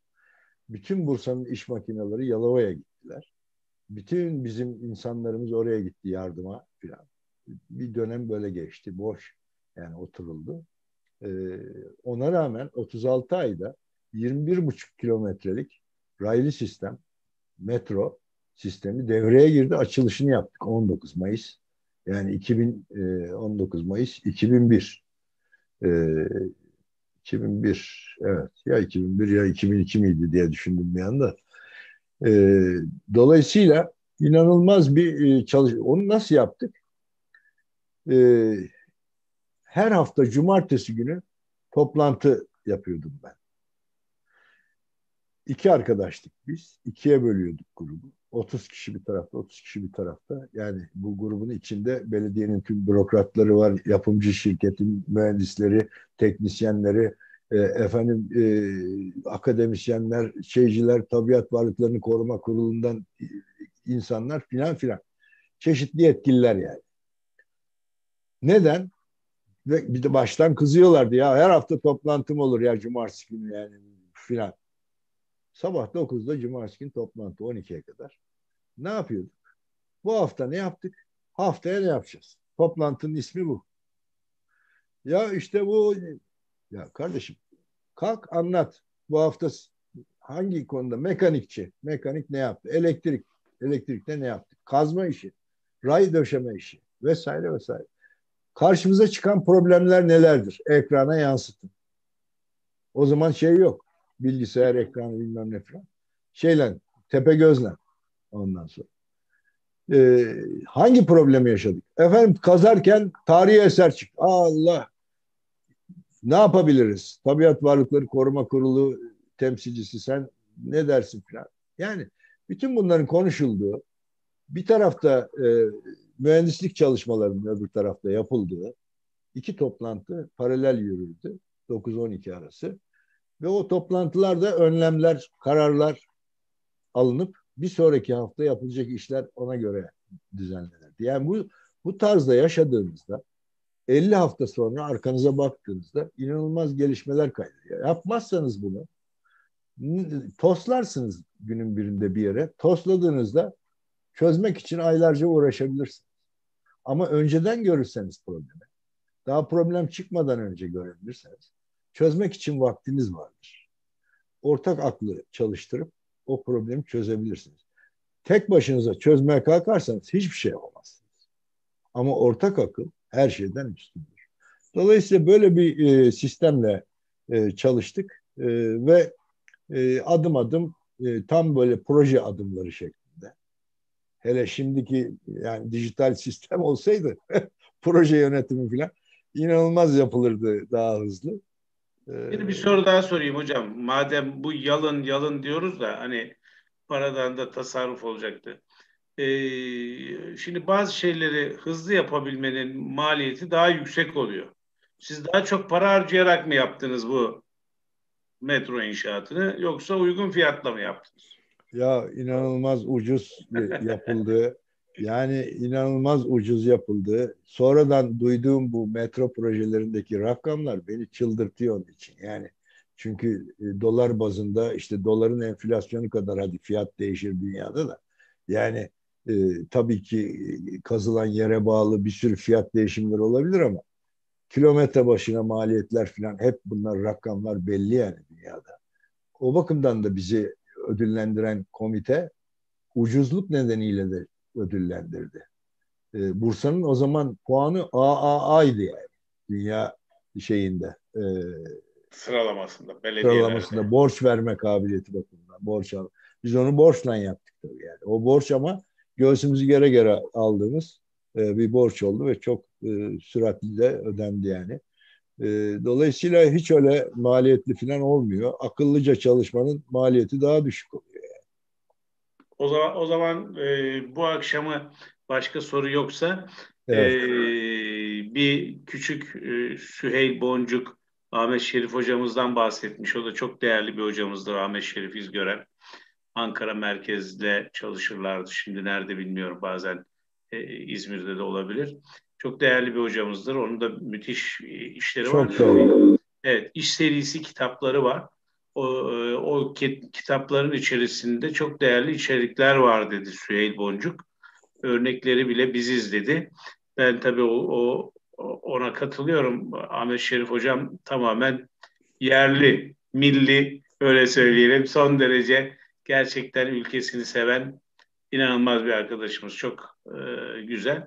Bir de orada Augmency diye bir şey çıktı e, hocam. Bu nedir Augmency e, diye bir şey var. Makinenin yanına gitmeye gerek var mı yok mu diye e, Gülşen Hanım Gülşen Hanım. Augmency diye bir e, şeyden bahsetmiş.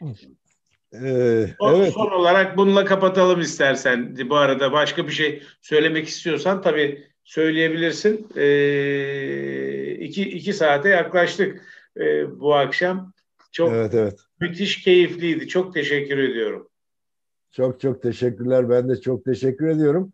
Yani Augmency de çok işe yarayan bir şey. Artırılmış gerçeklik denilen AR olarak adlandırılan e, Augmented Reality oradan geliyor. Augmency de bir Türk kuruluşu. Koç Üniversitesi'nin e, Teknoparkı'nda kurulmuş. Koç Holding'in de ortaklığı olan çok değerli iki e, mühendis arkadaşımızın e, patent sahibi çok değerli hem de birisi akademisyen e, onların yarattığı dünyadaki işte Amerika'daki rakiplerine göre üstünlüğü olan e, yönleri olan bir gözlük e, artırılmış gerçeklik gözlüğü ve neredeyse rakiplerinden dünyadaki Amerika'daki rakiplerinden yarı fiyatına bunu e, satabilen e, böyle bir buluşla bizi buluşturdu. E, sağ olsunlar müthiş bir buluş yapmışlar. E, şimdi işte firmalarda bunu deniyoruz. E, hakikaten yerinden kalkmadan e, bu sefer patron diyor Gülşen Hanım gözlüğü gönderip arkadaşa taktırıp onun gözünden bütün fabrikayı gezebilir. Doğru. Bilgisayarından da izleyebilir. O işe yarıyor. Bu şekilde tamamlamış olalım bu akşamın sözlerini. Benim tavsiyem tabii ki CEO'lara, şirket yöneticilerine, şirket sahiplerine olacak son sözüm. E, lütfen gözlüğünüzü değiştirin. Yani değişik bir gözle firmanıza bakın. El, elbette o firmayı bu hale siz getirdiniz. Yılların firması işte ben yaptım. Evet doğru. 30 senedir, 40 senedir belki 50 senedir bu firmanın e, böyle adeta kazıyarak tırnaklarınızla e, ortaya çıkardığınız firmanız. Doğru sizin ama bu firmanın lütfen bir bakın rakiplerine, dünyadaki rakiplerine. Sizin yaptığınız aynı işi yapan dünyadaki rakipler nasıl yapıyorlar? Hangi usullerle yapıyorlar? Ve ne kadar kazanıyorlar? Siz neden kazanamıyorsunuz artık? Bunun cevabını arayın değişik bir gözle ve e, dediğim gibi dijitalleşmeye e, aykırı durmayın. Lütfen dijitalleşmenin arkasında durun e, ve e, yalının arkasında durun ki ülkemiz de kalkınsın. Sadece sizin şirketinizin kalkınması e, belki önemli olmayabilir ama e, sizin şirketinizle birlikte tüm ülkenin, tüm sanayinin, e, tüm hizmetlerin kalkınması çok önemli. E, dolayısıyla e, hepinize e, saygılar sunarken e, bu saate kadar izlediğiniz için de ayrıca teşekkür ediyorum. E, bir, bir dört dakikamız da kalmış olsun. Süleyman Bey el kaldırdı. Ben şimdi ha öyle mi? E, Süleyman Işıldar e, ona bir söz vermiş olayım. Tamam. E, sesini sesini açmaya çalışalım hemencecik. Şöyle kendisi açabiliyor galiba ya da Ziya kardeşim açacak bakayım ben şimdi. Ee, evet Süleyman Bey bir deneyin bakalım açabiliyor musunuz sesinizi? Ben Evet açtım. Merhaba iyi akşamlar. İyi akşamlar. Ee, kusura bakmayın ben e, yanlışlıkla aslında e, o el yaptım sonra tekrardan geri alma, aldım ama siz görmüş Olsun. bulundunuz. Emeğiniz için çok teşekkür ederim yazmıştım zaten. Ee, çok faydalı oldu. İnşallah takipte kalıp devamını da e, bekliyoruz. Peki. Peki. E, Valorem eğitimlerine devam öyle diyelim. Ben şimdi hemen e, son 3 dakikada müthiş bir şey yapacağım. Hocam izninle Ali Ali Erkan Sökmen'e, Ali Cevat Gökçe'ye, efendim Arzu Kızbaz'a, Ayşegül Beyaz Kılıç'a, Ayşegül Göbüt'e, Banu Karaşin'e, Handan Peşkircioğlu'na, efendim Deha Hakan e, soyadını yazmamış. Onun için soyadını söylemeyeyim ben onun.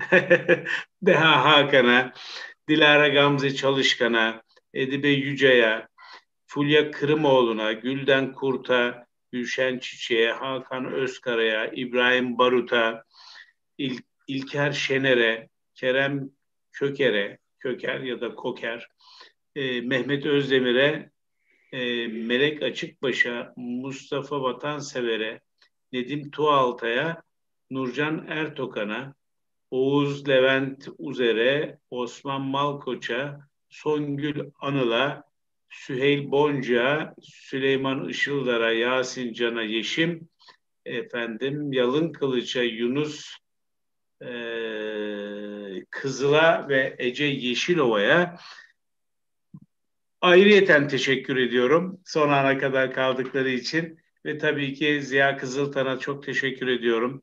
Değer katan eğitimlere e, aylardır, yıllardır e, gece hani her hafta istisnasız müthiş bir emek koydu. E, 136 tane hocamıza çok teşekkür ediyorum. Müthiş bilgiler paylaştılar ve bütün katılımcılarımızın huzurunda size bir kere daha teşekkür ediyorum hocam. Gerçekten Allah gölgenizdeki insan sayısını çoğaltsın, daha çok insan olsun, daha çok insan sizden faydalansın. Çünkü hani mum dibini aydınlatmaz diye bir laf var ama siz sizin ışığınız çok parlak, her yeri aydınlatmaya devam ediyorsunuz ve e, elinize kolunuza sağlık. Çok teşekkür ediyorum hocam. Çok Gelen çok teşekkürler. Arkadaşlarıma da ayrıyeten teşekkür ediyorum. Ziya'nın söylediği birkaç cümle var. Valorant'in YouTube sayfasına üye olun. Efendim LinkedIn'de üye olun, takip edin. Ee, beğendiğiniz şeyleri hem beğenin hem paylaşın. Hocalarımızın e, tek beklentileri belki de bu bilgilerin daha çok paylaşılıyor olması. Bir milyondan fazla görüntülemeyle, e, 500 binin üzerinde izlenmeyle değer katan eğitimler müthiş şeyler yapıyor. E, tavsiyeleriniz için de ben herkese çok teşekkür ediyorum. Diyelim bu akşam da böyle bitsin hocam. Olur mu? Çok çok teşekkürler. Hepinize saygılar sunuyorum. Evet. Sağ olun. Sağ olun. YouTube kanalımızı da koydu.